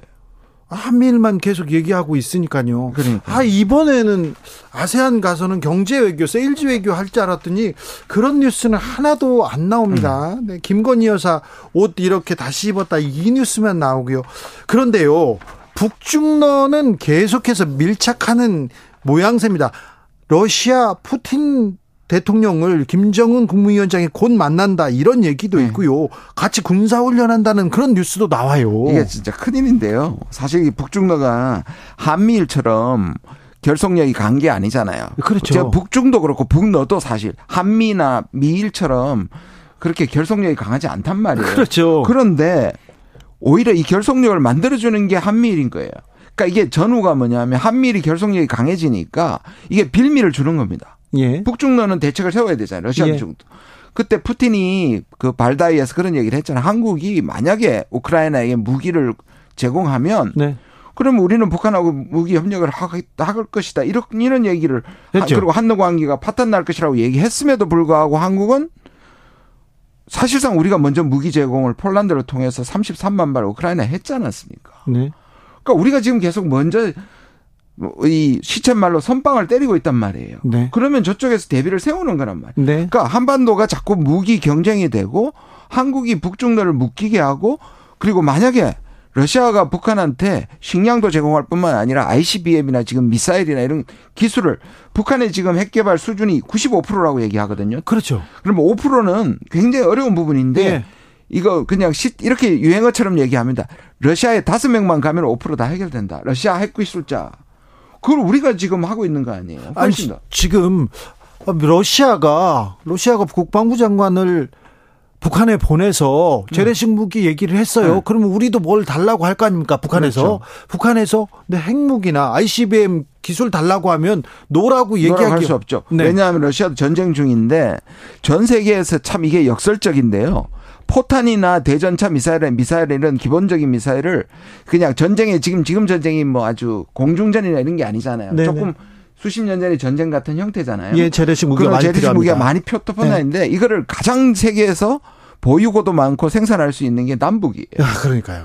그런데 네. 저 멀리의 전쟁에 지금 우리 그게 그 전쟁을 지속할 수 있는 연료를 우리가 되고 있는 거고 네. 사실상의 개입을 하고 있는 거예요. 네. 근데 그 시작이 한국이 먼저란 말이에요.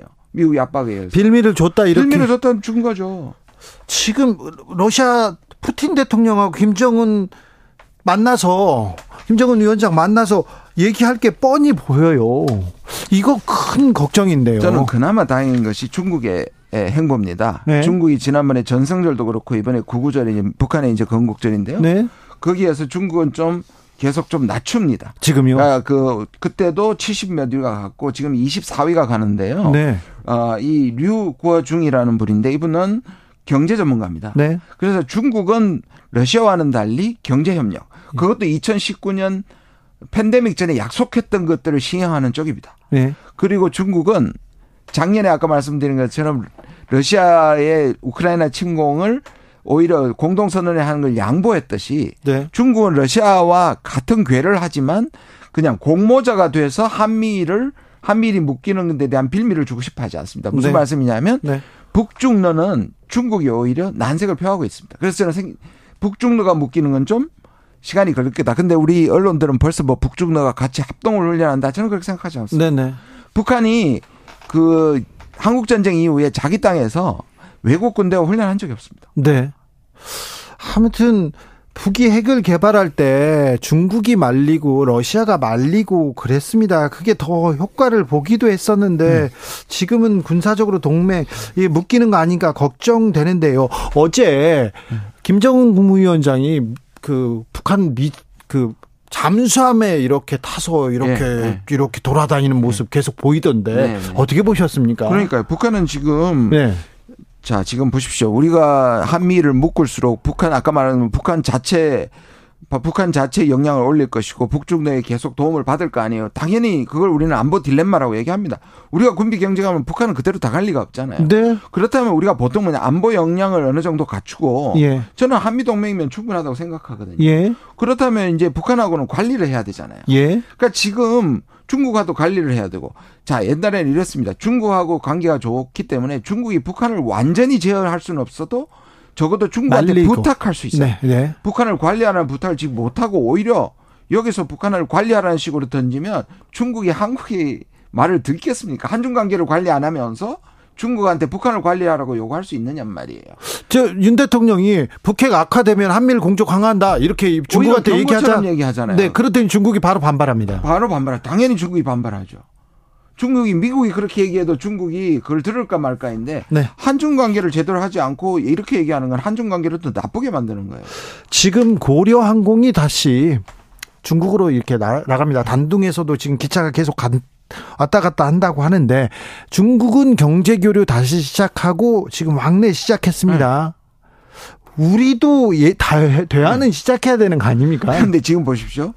늘 얘기했던 게 보수 쪽에서 얘기했던 게 제재를 통해서 북한을 핵 개발을 저지하고 네, 그다음에 붕괴까지 간다는 거잖아요. 제재 시키면 아니면 나오든지 하게 네. 만들겠는데 지금 제재 완전히 망했잖아요. 무슨 말씀이냐면 중국과 러시아가 북한 제재에서 발을 빼거나 제대로 하지 않으면 북한은 제재가 지금 더 이상 유엔 제재가 되죠. 작동 안 합니다. 아니 우리가 제재해봤자 저 중국으로 그러니까. 러시아로 나가면 되잖아요. 보세요 지금 경제는 중국으로부터 그 다음에 중 북한의 무기 개발은 러시아부터 받으면 세계 제재가 아무 소용이 없는 겁니다. 그럼 우리는 뭐 어떻게 할 건데 전쟁할 겁니까? 그런데요. 아, 윤석열 대통령 이렇게 외국의 외신 기자들한테 물어보고 그랬더니 일본 기자들은 굉장히 좋아하고요. 미국 기자들도 괜찮은 것 같다. 그리고 쇼맨십, 쇼맨십 그리고 뭐 추진력도 좋다. 이렇게 얘기하는 것 같습니다. 음.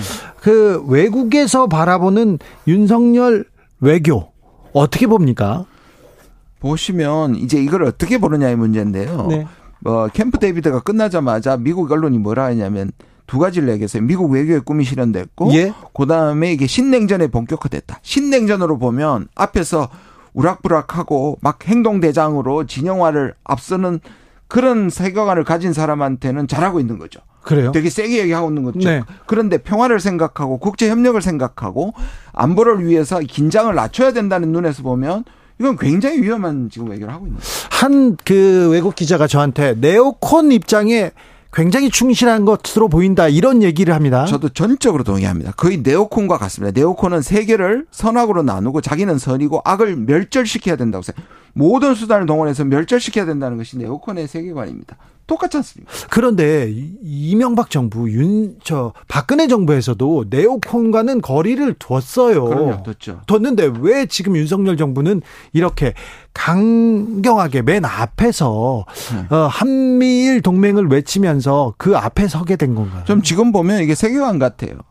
거의 어, 사실 실용을 하겠다 그러고 민생을 하겠다 그랬고 거짓말 하다가 결국 최근에 자기 입으로 얘기했지 않습니까? 이념이 최고다. 이념이 가장 이념이, 중요하다. 이념형이죠. 그 이념이 뭐냐? 세계를 반으로 나눈 네오콘 그리고 뉴라이트 그리고 일본의 극우 미국의 네오콘이 지금 3자가 합의가 되고 있는 겁니다. 외교나 안보에 대해서는 그 깊은 고민이 없었던 분입니다. 그 경험도 없었고요. 네. 근데 왜 갑자기 이렇게 어, 우측으로 가게 되셨어요? 그게 저는 뭐 원래 조금 그 확실히 더 극우화되는 것 같아요. 네. 그 시절보다 시간이 갈수록. 예. 근데 기본적으로 이제 어떤 사람들은 검사가 세상을 보는 것이 결국 검사와 범죄자잖아요.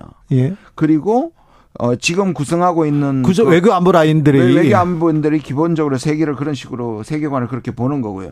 중국과 북한과 러시아와 이란은 악이라고 보는 거고요. 그냥 미국과 이런 선한 세계, 자유의 세계를 연대해서 그들을 무찔러야 된다. 이게 지금 언제적 50년 전 같아요. 아니 그 북한은 그래도 우리 동포고 형제 아닙니까? 네. 네.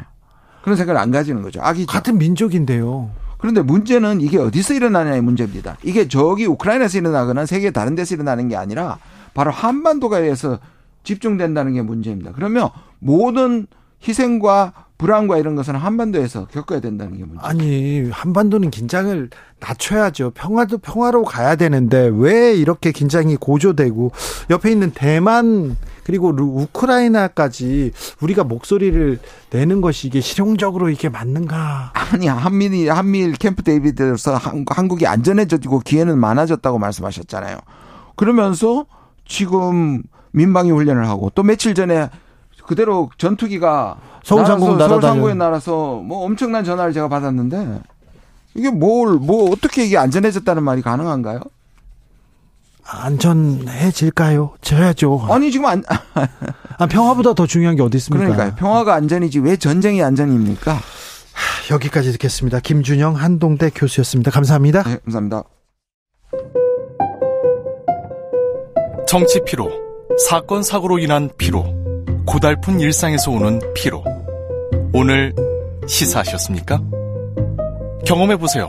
들은 날과 안 들은 날의 차이. 여러분의 피로를 날려줄 저녁 한 끼 시사. 추진우 라이브.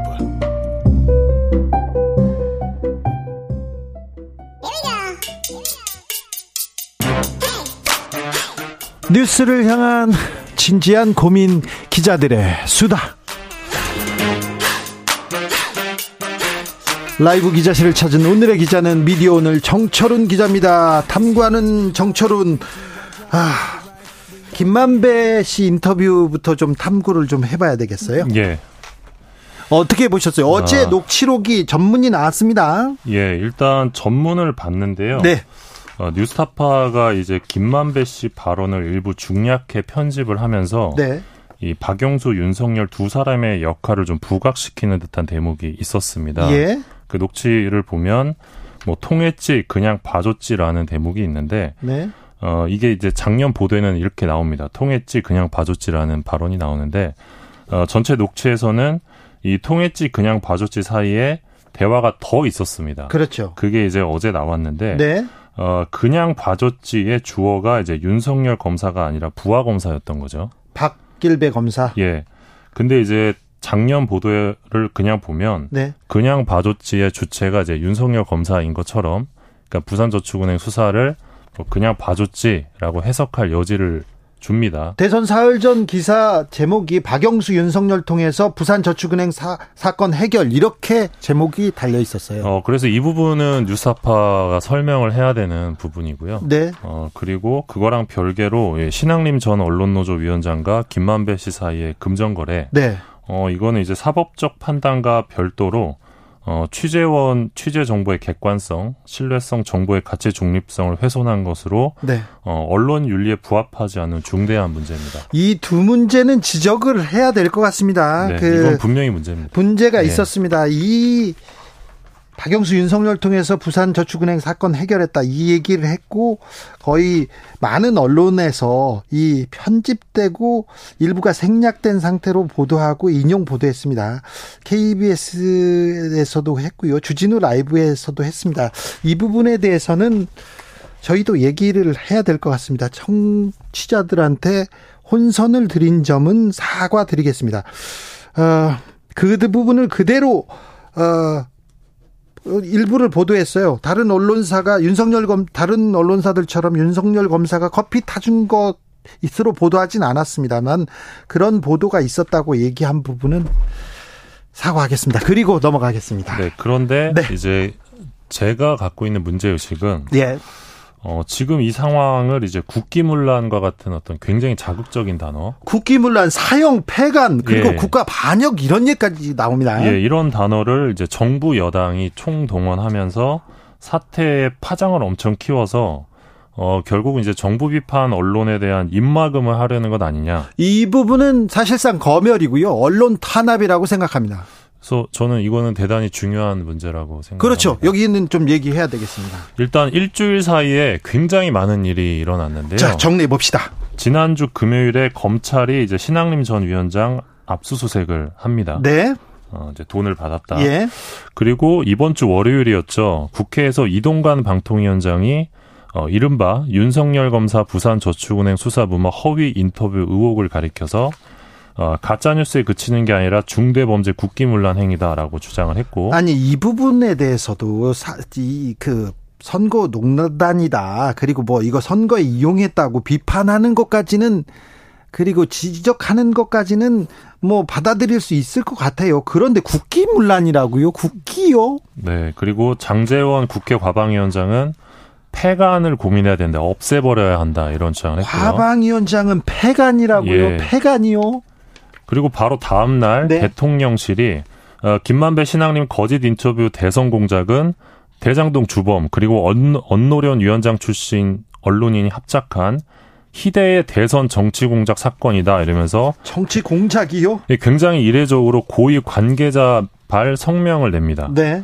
그러니까 비슷한 시각에 방송통신심의위원회가 이 뉴스타파 보도와 관련된 보도 수십 건에 대한 긴급 심의를 예고를 했고요. 네. 그 다음 날인 수요일 날 방통위는 이 가짜 뉴스 근절 TF 가동을 또 밝힙니다. 네.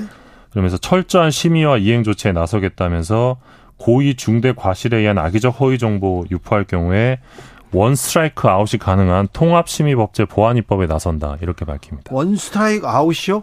아마 한 번에요? 이것도 뭐 이건 초법적인 건데 이게 잣대가 공정할까요? 그러면 제가 허, 대선에서 좀 허위 보도를 하고 어, 이걸 그 당에서 이용하고 그랬던 언론사를 많이 알고 있는데 거기에도 지금 적용될까요? 그런 신문에도?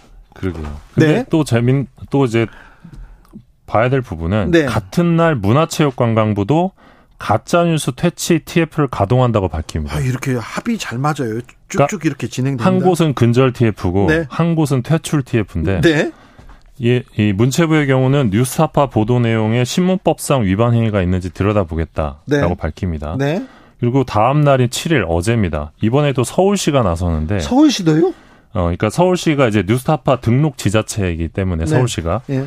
어, 뉴스타파의 신문법사 위반 행위가 바, 발견되면 6개월 이내에 발행 정지 명령을 내리거나 신문 등록 취소 심판 청구하겠다. 이런 입장을 또 냅니다. 네.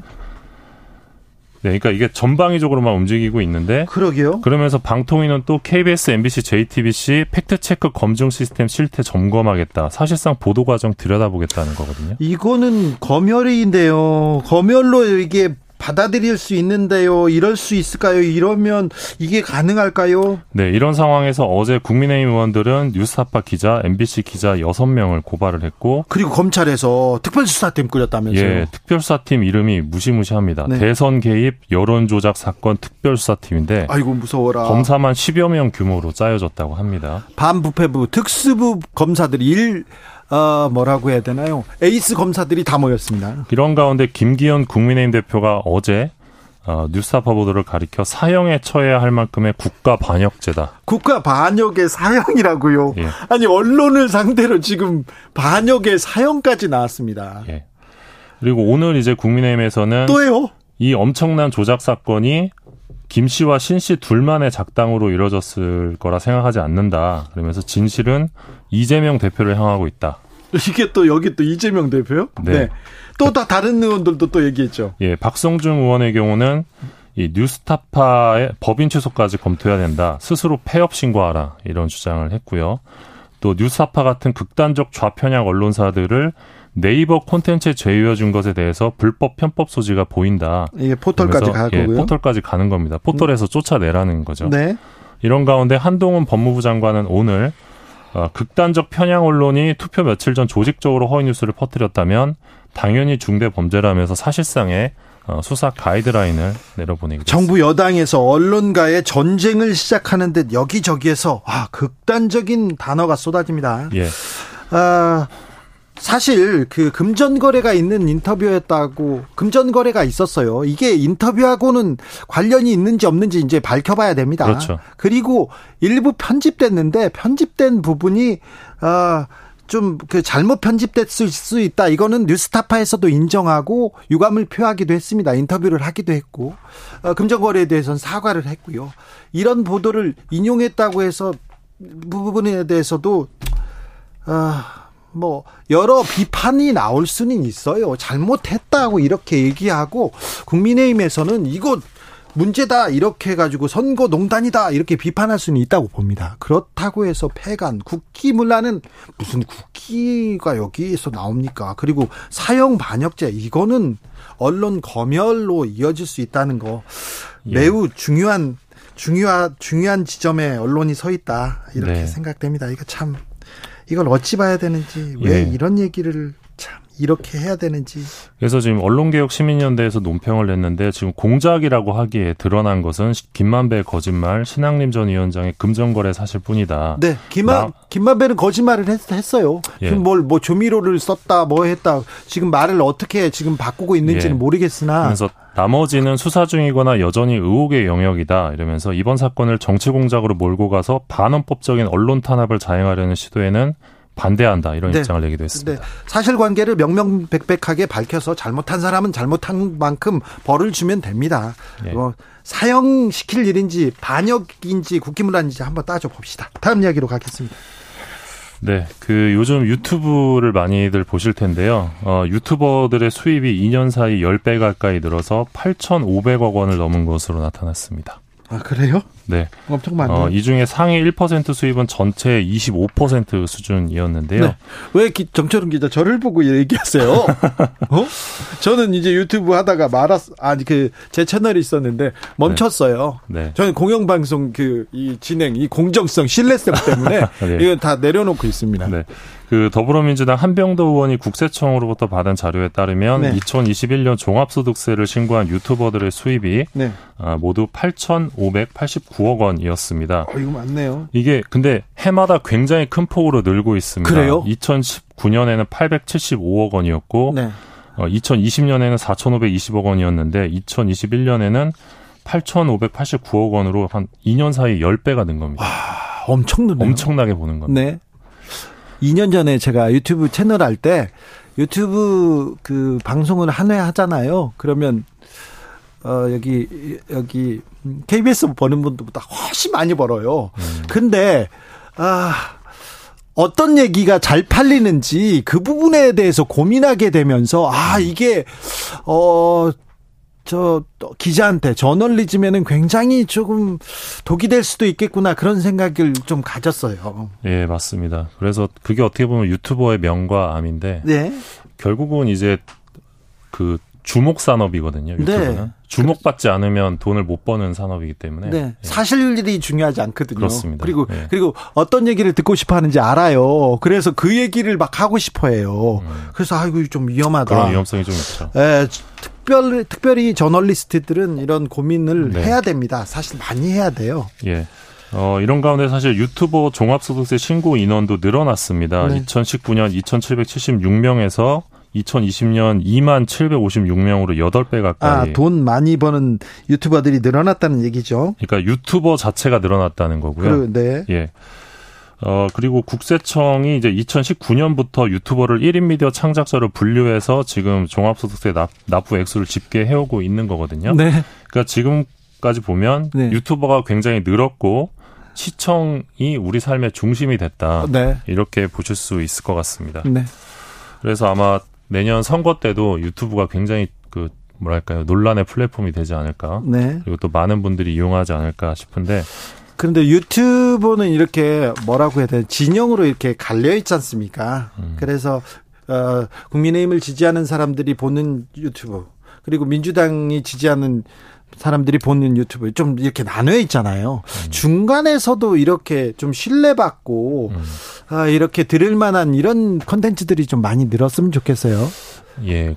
사실 그 로이터 저널리즘 연구 보고서를 보면 네. 대한민국이 전 세계에서 유튜브로 뉴스를 가장 많이 시청하는 사람들. 아, 그래요? 예. 그런 국가인데. 네. 어, 그래서 사실 그 유튜브에서의 뭐 KBS 뉴스나 MBC 뉴스나 네. 그런 유튜브 공영방송 채널들이 좀 중요하기도 합니다. 그렇습니다. 예. 공영방송이 이런데 언론이 이럴 때 더 중요한 역할을 해야 되는데 언론계에서는 매일매일 해임 뉴스와 이 굉장히 무서운 얘기들이 예. 계속 벌어지고 있습니다. 아 이게 언제적 얘기인가 막 좀 걱정이 돼요 언론계는.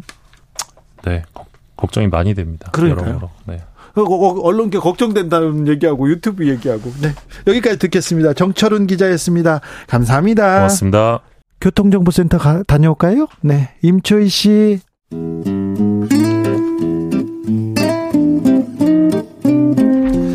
현실의 불이 꺼지고 영화의 막이 오릅니다. 영화보다 더 영화 같은 현실 시작합니다. 라이너의 시사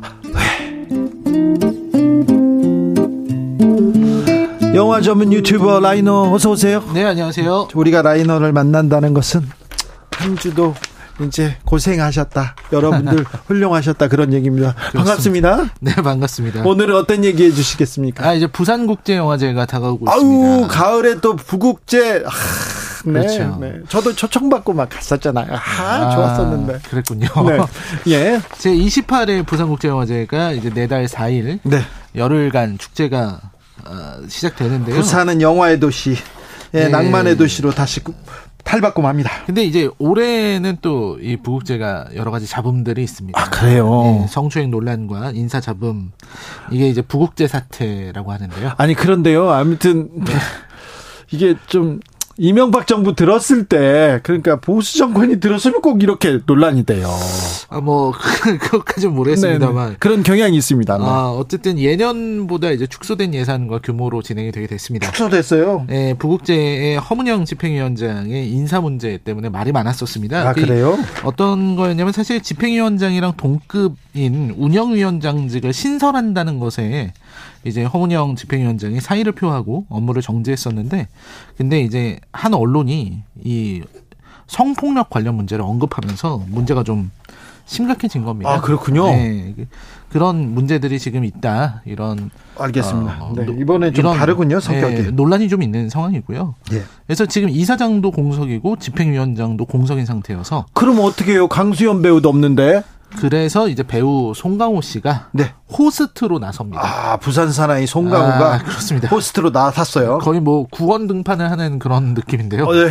아무튼 어쨌든 매년 열어왔던 포럼의 일부는 축소되고 어, 어쨌든 이 송강호 카드를 통해서 이 부산 시민들의 마음을 다시 가져올 수 있을지 관심을 불러올 수 있을지 네. 이 기대 반 걱정 반이라고 하겠습니다. 아이고 송강호가 어떤 배우입니까? 또 아그 자리에서 또 보석 같은 또 보석 같은 연기를 해가지고 그 작품을 살리는 그런 배우 아니었어요. 네, 그래서 오늘은 송강호 얘기를 좀 해봐야 되는데요. 예.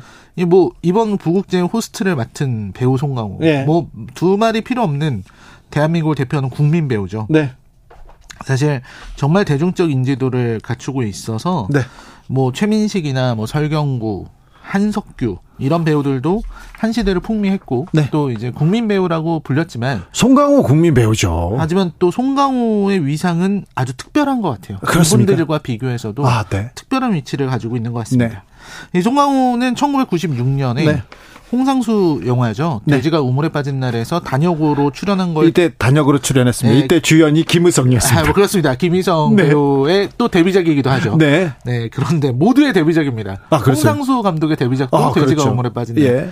근데 근데 송강호의 진짜 데뷔작 단역이니까 이걸 뺀다면 저는 초록 물고기에서 봤어요. 네, 맞습니다. 초록, 초록 물고기. 물고기 에서 건달 역할을 했는데요. 어디에서 건달을 이렇게 데려온 것 그렇습니다. 같았어요. 그렇습니다. 너무 연기를 잘해서 그때 이제 어떤 그 연예기획사 사장이 너 연기하자 해서 바로 계, 그 계약했다면서요. 네, 그런 네. 일들이 있었는데요. 네. 이창동 감독의 작품이었고 말씀하신 대로 정말 진짜 건달을 진짜 깡패를 데리고 온 거 아니냐 네. 이런 얘기가 있었고요. 진짜 깡패 같았어요. 처음 보는 얼굴이니까 네. 아, 더 신선했던 거예요. 그렇죠. 정말 저 사람은 어떻게 연기가 저게 진- 정말 연기일까? 연기일 수 없어 이런 얘기 많았죠. 네, 실제 생활을 했던 거 아니냐 이런 얘기가 있었는데 네. 그러다가 이제 나쁜 영화라든지 넘버 쓰리 조용한 가족 넘버 3에서 존재감 보였죠. 그대로. 그렇습니다. 네. 그 이런 작품 때문에 이제 단숨에 스타가 된 거예요. 네. 그러니까 97년에 있었던 영화들인데 이거를 데뷔년이라고 보면은 1년에서 2년 사이에 한국을 대표하는 배우로 급부상합니다. 아 그렇습니까? 예, 초록물고기가 97년이니까 네. 근데 99년에 쉬리가 나오거든요. 아 거기서 이제 주연이 됐죠. 송강호 배우가 처음으로 주연을 맡은 작품이 예. 하필이면 이제 20세기 한국 영화의 대미를 장식하는 예. 쉬리라는 영화였고 거기서 주인공을 맡은 겁니다. 그 다음에 계속해서 큰 역할 맡습니다. 그렇습니다. 그 고- 고작 1, 2년 만에 이렇게 스타가 되고 나서는 네. 뭐 공동경비구역 JSA라든지 뭐 반치광, 2002년에는 복수는 나의 것, 2003년에 마침내 살인의 추억. 살인의 추억. 아, 봉준호와 추억. 만나죠. 봉준호와. 예, 봉준호와 만나면서 이제 우리가 아는 송강호가 완성이 된 겁니다. 네. 이후에 이제 송강호라는 배우의 행보는 그야말로 한국 영화의 행보랑 그냥 겹친다고 보시면 됩니다. 그 네. 자체다 이렇게 보시면 될 것 같은데 천만 영화에 자주 출연한 것 도또 많고요. 또 기생충 같은 영화에 나와서 국제적인 명성도 얻게 됐죠. 네. 아, 그뿐만 아니라 흥행 배우로서도 굉장히 영예로운 기록이 있는데 저도 이거 찾아보고 좀 놀랐습니다. 송강호의 영화를 지금까지 본 총 관객 수를 더하니까 네. 1억 1,300만이라는 잠시만요. 수치가 천, 나와요. 천만 배우 천만 배우, 삼천만 배우 얘기 나왔는데 1억, 1억 이에요. 1억이 넘어요? 1억 1,300만이더라고요. 네. 어, 그리고 놀랍게도 네. 송강호가 주연을 맡은 영화의 흥행의 평균을 내보니까 네. 507만이라는 무시무시한 숫자가 나옵니다. 흥행 괴물이네요. 네, 지금까지 주연을 맡은 모든 작품의 네. 평균을 내니까 507만입니다. 하, 대기록이네. 네, 대기록이죠. 그야말로 한국 영화를 대표하는 그런 배우다운 아주 대단한 기록이 아닐 수 없습니다. 자, 라이너가 송강호의 이 필모 중에 딱 하나만 고르라면 이 작품을 고른답니까? 뭡니까? 바로 넘버 3를 뽑겠습니다. 잘했어. 잘했어. 그렇지. 예, 이게 청소년 청소년 관람 불가. 아, 가, 청불인가요? 예, 예, 청불 영화라는 걸 먼저 말씀을 드리고요. 예. 아, 물론 이제 송강호 인생 최고의 연기는 넘버 3가 아닐 수도 있습니다. 뭐 살인의 추억을 얘기하는 사람들이 많습니다. 네, 하지만 그리고 또 밀양 같은 데서 또 전도연하고 네. 아주 엄청난 연기를 보여줬고 변호인도 있었고요. 택시 운전사도 있었고요. 네, 그러니까요. 그런 그렇지만 넘버 3. 넘버 3. 그 출세작인 넘버 3로 돌아가야 된다. 자, 현정화 빨리 시작 시작해보세요. 네, 넘버 3는 이제 우리나라 어떤 조폭 영화의 시초라고 볼 수 있는 작품이고요. 아, 그래요? 그리고 송능한 감독의 영화인데, 송능한 감독은. 데뷔작이었어요. 네, 맞습니다. 어, 이 작품, 어, 사람들의 머리를 다, 뻥, 뻥 때리고 등장했어요. 그렇습니다. 그야말로 천재라는 말. 네. 저는 여기에 딱 어울리는 사람이 송능한 감독이라고 아, 생각합니다. 그래요? 라이너가 높게 평가하는 감독입니다. 네. 아 근데 이분이 이제 이, 스토리텔링 하고요. 네. 이 연출 능력이 진짜 천부적이에요. 아니 근데 이, 이, 이분 어디 가셨어요? 떠나셨습니다. 그래요? 바로 다음 작품을 만들고 세기말이라는 영화였는데요. 네. 그 영화를 만들고서 어 왜 그러셨는지 제가 자세히는 모르지만 떠나셨어요. 영화계를 떠났어요? 떠나버렸습니다. 아, 알겠습니다. 아, 자, 넘버 3. 네, 굉장히 아쉬운데요. 네. 아무튼 이 넘버 3의 줄거리는 이제 폭력 조직인 도강파. 도강파. 여기에 이제 깡패였던 한석규 씨가 연기했는데요. 예. 태주. 태주라는 인물이죠. 예. 아, 태주가 이제 그 하극상 쿠데타에서 네. 자신의 보스를 피신시켰다는 공으로 네. 조직의 넘버 3가 된 겁니다. 누가 넘버 3래? 넘버 2야. 막 그랬지만 그렇죠, 그렇죠. 넘버 3였대요. 넘버 3가 되는데요. 네. 넘버 1의 자리를 두고서 이제 그또 다른 넘버 3라고 할 수 있을 것 같아요. 그 이 재떨이를 무기로 아, 사용하는 박상면. 예, 박상면 배우가 재철이라는. 네. 하지만 보통 재떨이라는 별명으로 불리는데. 그렇죠. 재떨이. 예, 그런 사람이랑 이제 이렇게 인, 인생이 진행이 되는 거죠. 네. 그러다가 이제 조직의 최대 과업이 이제 호텔 인수권이었는데 그것 때문에 마동팔 검사와 만나게 되면서 나옵니다. 최민식 깡펜, 네, 최민, 깡펜 지 검사인지 나옵니다. 네, 깡펜지 검사인지 알 수 없는 네. 그런 인물인데 최민식 배우도 이 넘버 3 이후로 그 전엔 네. 드라마에 주로 나오시다가 영화 영화 배우 영화 배우로 네. 되게 됐죠. 네. 그 외에 많은 인물들이 나옵니다. 이미연 나오죠. 아 이미연이 이미, 이미. 아내로 나오고요. 그리고 이제 지금은 볼 수 없지만 이 박광정 아, 배우님이 랭보 랭보 네. 아, 시인인 랭보 그 터치를 받던 방은희 씨 맞습니다. 진아라는 이름의 네. 네. 방은희 씨 방은 씨도 여기서 엄청난 인상을 줬고요. 네. 이런 배우들이 되는데 바로 여기에서 5년 전에 도강파의 보스를 제거하려고 사주를 받았던 조필이라는 인물이 등장하는데 네. 이 사람이 바로 송강호입니다. 네. 이분은 송강호가 연기한 이 조필은 자기를 마치 신처럼 떠받드는 네. 신봉하는 부하 3명을 데리고 깊은 산 속으로 들어가서 지옥 훈련을 마치고 네. 내려온 그런 불사파라는 이름의 조직이에요. 사실 그때 조폭에서 어, 산에서 그리고 합숙 훈련했거든요. 네네. 그걸 모티브로 삼았는데 어, 취재를 많이 하고 시나리오를 쓴 게 분명합니다. 이거는. 그렇습니다. 네. 그래서 이 이런 사람들 이 사람들이 이 불사파가 복수의 칼을 어, 이렇게 갈게 되고요. 네. 그리고 나서 이제 그 검사가 마침 검사 마동팔 씨가 네. 태주하고 같은 아파트 단지 내에 살아요. 네. 아파트 주민입니다. 네. 그 자신의 어떤 독특한 신념과 예. 이런 걸 보여주게 되고요. 결국 이들이 뒤엉키면서 네. 어, 이야기가 진행되는 게 바로 넘버 3라는 대단한 영화였습니다. 아유, 네. 놀라웠죠. 놀라웠죠. 네. 네. 송강호의 독특한 연기. 그렇습니다. 아, 대단했습니다. 이게 신 스틸러라는 건 이런 것이다. 네. 이걸 보여주는 인물이고 네. 비중은 되게 떨어지는데 여기는 왜 비중이 크지 않았어요? 근데도 제3의 주인공이라고 불렸습니다. 그렇죠. 굉장히 독특한 캐릭터를 갖고 있는 인물인데 아까 네. 말씀드렸듯이 네. 어, 산 속에 들어가서 지옥 훈련한다 그러면서 거의 네. 학대를 한다든지 그렇죠. 뭔가 가르침을 준다고 하면서 뭔가 앞뒤가 안 맞는 말을 한다든지 현정화 현정화 아 네. 그렇습니다. 다 따라했어요 그때. 그렇습니다. 이상한 일을 하는 사람이고 네. 게다가 조금이라도 자신의 말에 토를 달거나 네. 혹은 화가 나거나 흥분하면은 말을 굉장히 심하게 더듬은 더듬 는 이런 캐릭터를 연기를 했었죠. 그렇죠. 그래서 이제 뭐, 뭐, 난데없이 부하를 말을 끊었다는 이유로 구타를 한다든지, 뭐, 최영희가 솥불을 부러뜨린 그런 무용담을 떠든다든지, 네. 뭐, 그런 엄청난 에너지를 가지고 있는 대사들을 했습니다. 화제가 안 될 수가 없었고요.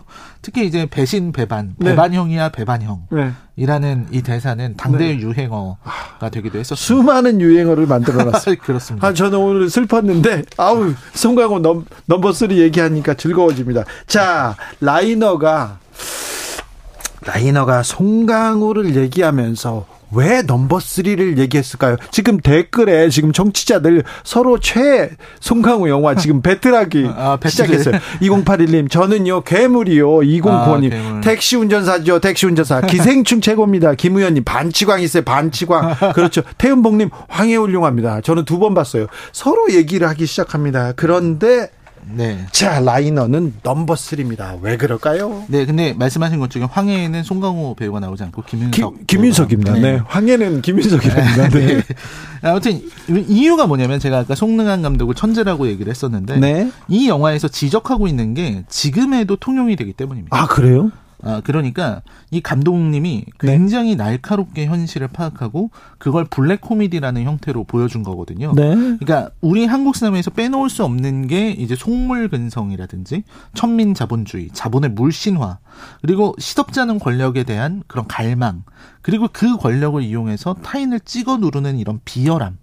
이런 것들이 지금도 있거든요. 네. 근데 영화는 이 영화는 그 부분을 직접적으로 건드리고 직접 비판합니다. 그래서 2023년이 된 지금에도 이런 삼류들, 넘버 쓰리들이 세상을 지배하고 있다. 이렇게 봐도 과언이 아닌 것 같습니다. 그렇죠. 송강호의 입에서 많은 얘기가 나오죠. 네, 근데 정말 현정화의 성공 신화를 얘기하는 부분이 백미예요. 네? 송강호의 입으로 뭐라고 하냐면 네. 현정화가 이제 라면만 먹고 달려서 메달을 땄다 이렇게 얘기를 해요. 네? 그게 사실 한국식 성공 신화거든요. 네? 열심히 일해서 영광을 얻어라라는 시, 성공 신화인데 네? 그 라면만 먹고 달려서 메달을 땄다고 하는 사람은 현정화가 아니라 임순애였습니다. 그렇죠. 그 임순애입니다 형님 하고 얘기를 하니까 구타가 시작되잖아요. 네. 근데 그게 뭘 말하고 싶은 거냐면 이 감독은 이 한국식 성공 신화를 자랑하고 자랑스럽게 말하고 강조하는 사람들이 사실은 얼마나 무식한지를 폭로하는 장면이었습니다. 그렇죠. 그럼 결국 그런 사람들은 할 수 있는 말이 하나밖에 없어요. 뭐냐? 내가 하늘을 빨간색이라고 하면 빨간색인 것이다. 그렇죠. 이런 식의 찍어 누르기밖에 없는 겁니다. 그렇죠. 그래서 지금 우리 사회도 마찬가지라고 생각합니다. 여러 가지 생각을 하게 만드는 작품이죠. 아, 그때 송강호의 얘기 그 소 소 너 소냐 그러면서 너 소냐 나 차영이야 그러면서 네. 잡고 막쳐 어, 소불이 떨어질 때까지 막쳐 이렇게 하면 된다고 막 네, 이렇게 그렇죠, 얘기해서 그렇죠. 아 생각해 보니까 그래요. 네. 네. 그런 지시를 하는 사람인 거죠. 그렇죠. 네. 막치라고. 네. 네. 생각해보니까 그래요. 그렇습니다. 아, 그때. 내가 하늘 색깔이 빨간색이라고 하면, 네. 하늘 색깔은 빨간색인 것이다. 그래요. 네, 그렇습니다. 네. 네. 다시 들어보라고. 네, 그렇습니다. 어? 내가 분명히 아니었는데. 그렇습니다. 어? 안 그러면 막 날리고 그렇죠. 뭐. 네. number three. Number three 진짜 송강호는 여기에서 배역 조금밖에 안 줬어요. 아, 시간을. 그런데 하 지만 슈퍼스타가 되었습니다. 그렇죠. 거기에서. 네, 그렇습니다. 음. 오늘 재밌게 들었습니다. 넘버 쓰리가 우리한테 많은 것을 가르쳐 주고 있구나. 송강호는 많은 얘기를 하고 있구나. 그 얘기를 라이너를 통해서 통해서 들었습니다. 감사합니다. 감사합니다. 네. 많은 작품에 출연을 했는데 송강호가 노래를 불렀어요. 노래를 불렀 노래를 그렇게 잘 부르진 않은데 그렇죠? 아, 송강호가 불렀던 조용필의 단발 단발머리 지금 이 노래는 송강호 목소리입니까? 아니죠. 조용필 목소리죠. 아이, 송강호 배우는, 네, 연기는 멋있는데, 네. 노래도, 노래는 그냥 그랬던 것 같아요. 저는 조용필의 단발머리 들으면서 물러가겠습니다. 라이너 감사합니다. 감사합니다. 저는 내일 오후 5시 5분에 주진우 라이브 스페셜로 옵니다. 지금까지 주진우였습니다.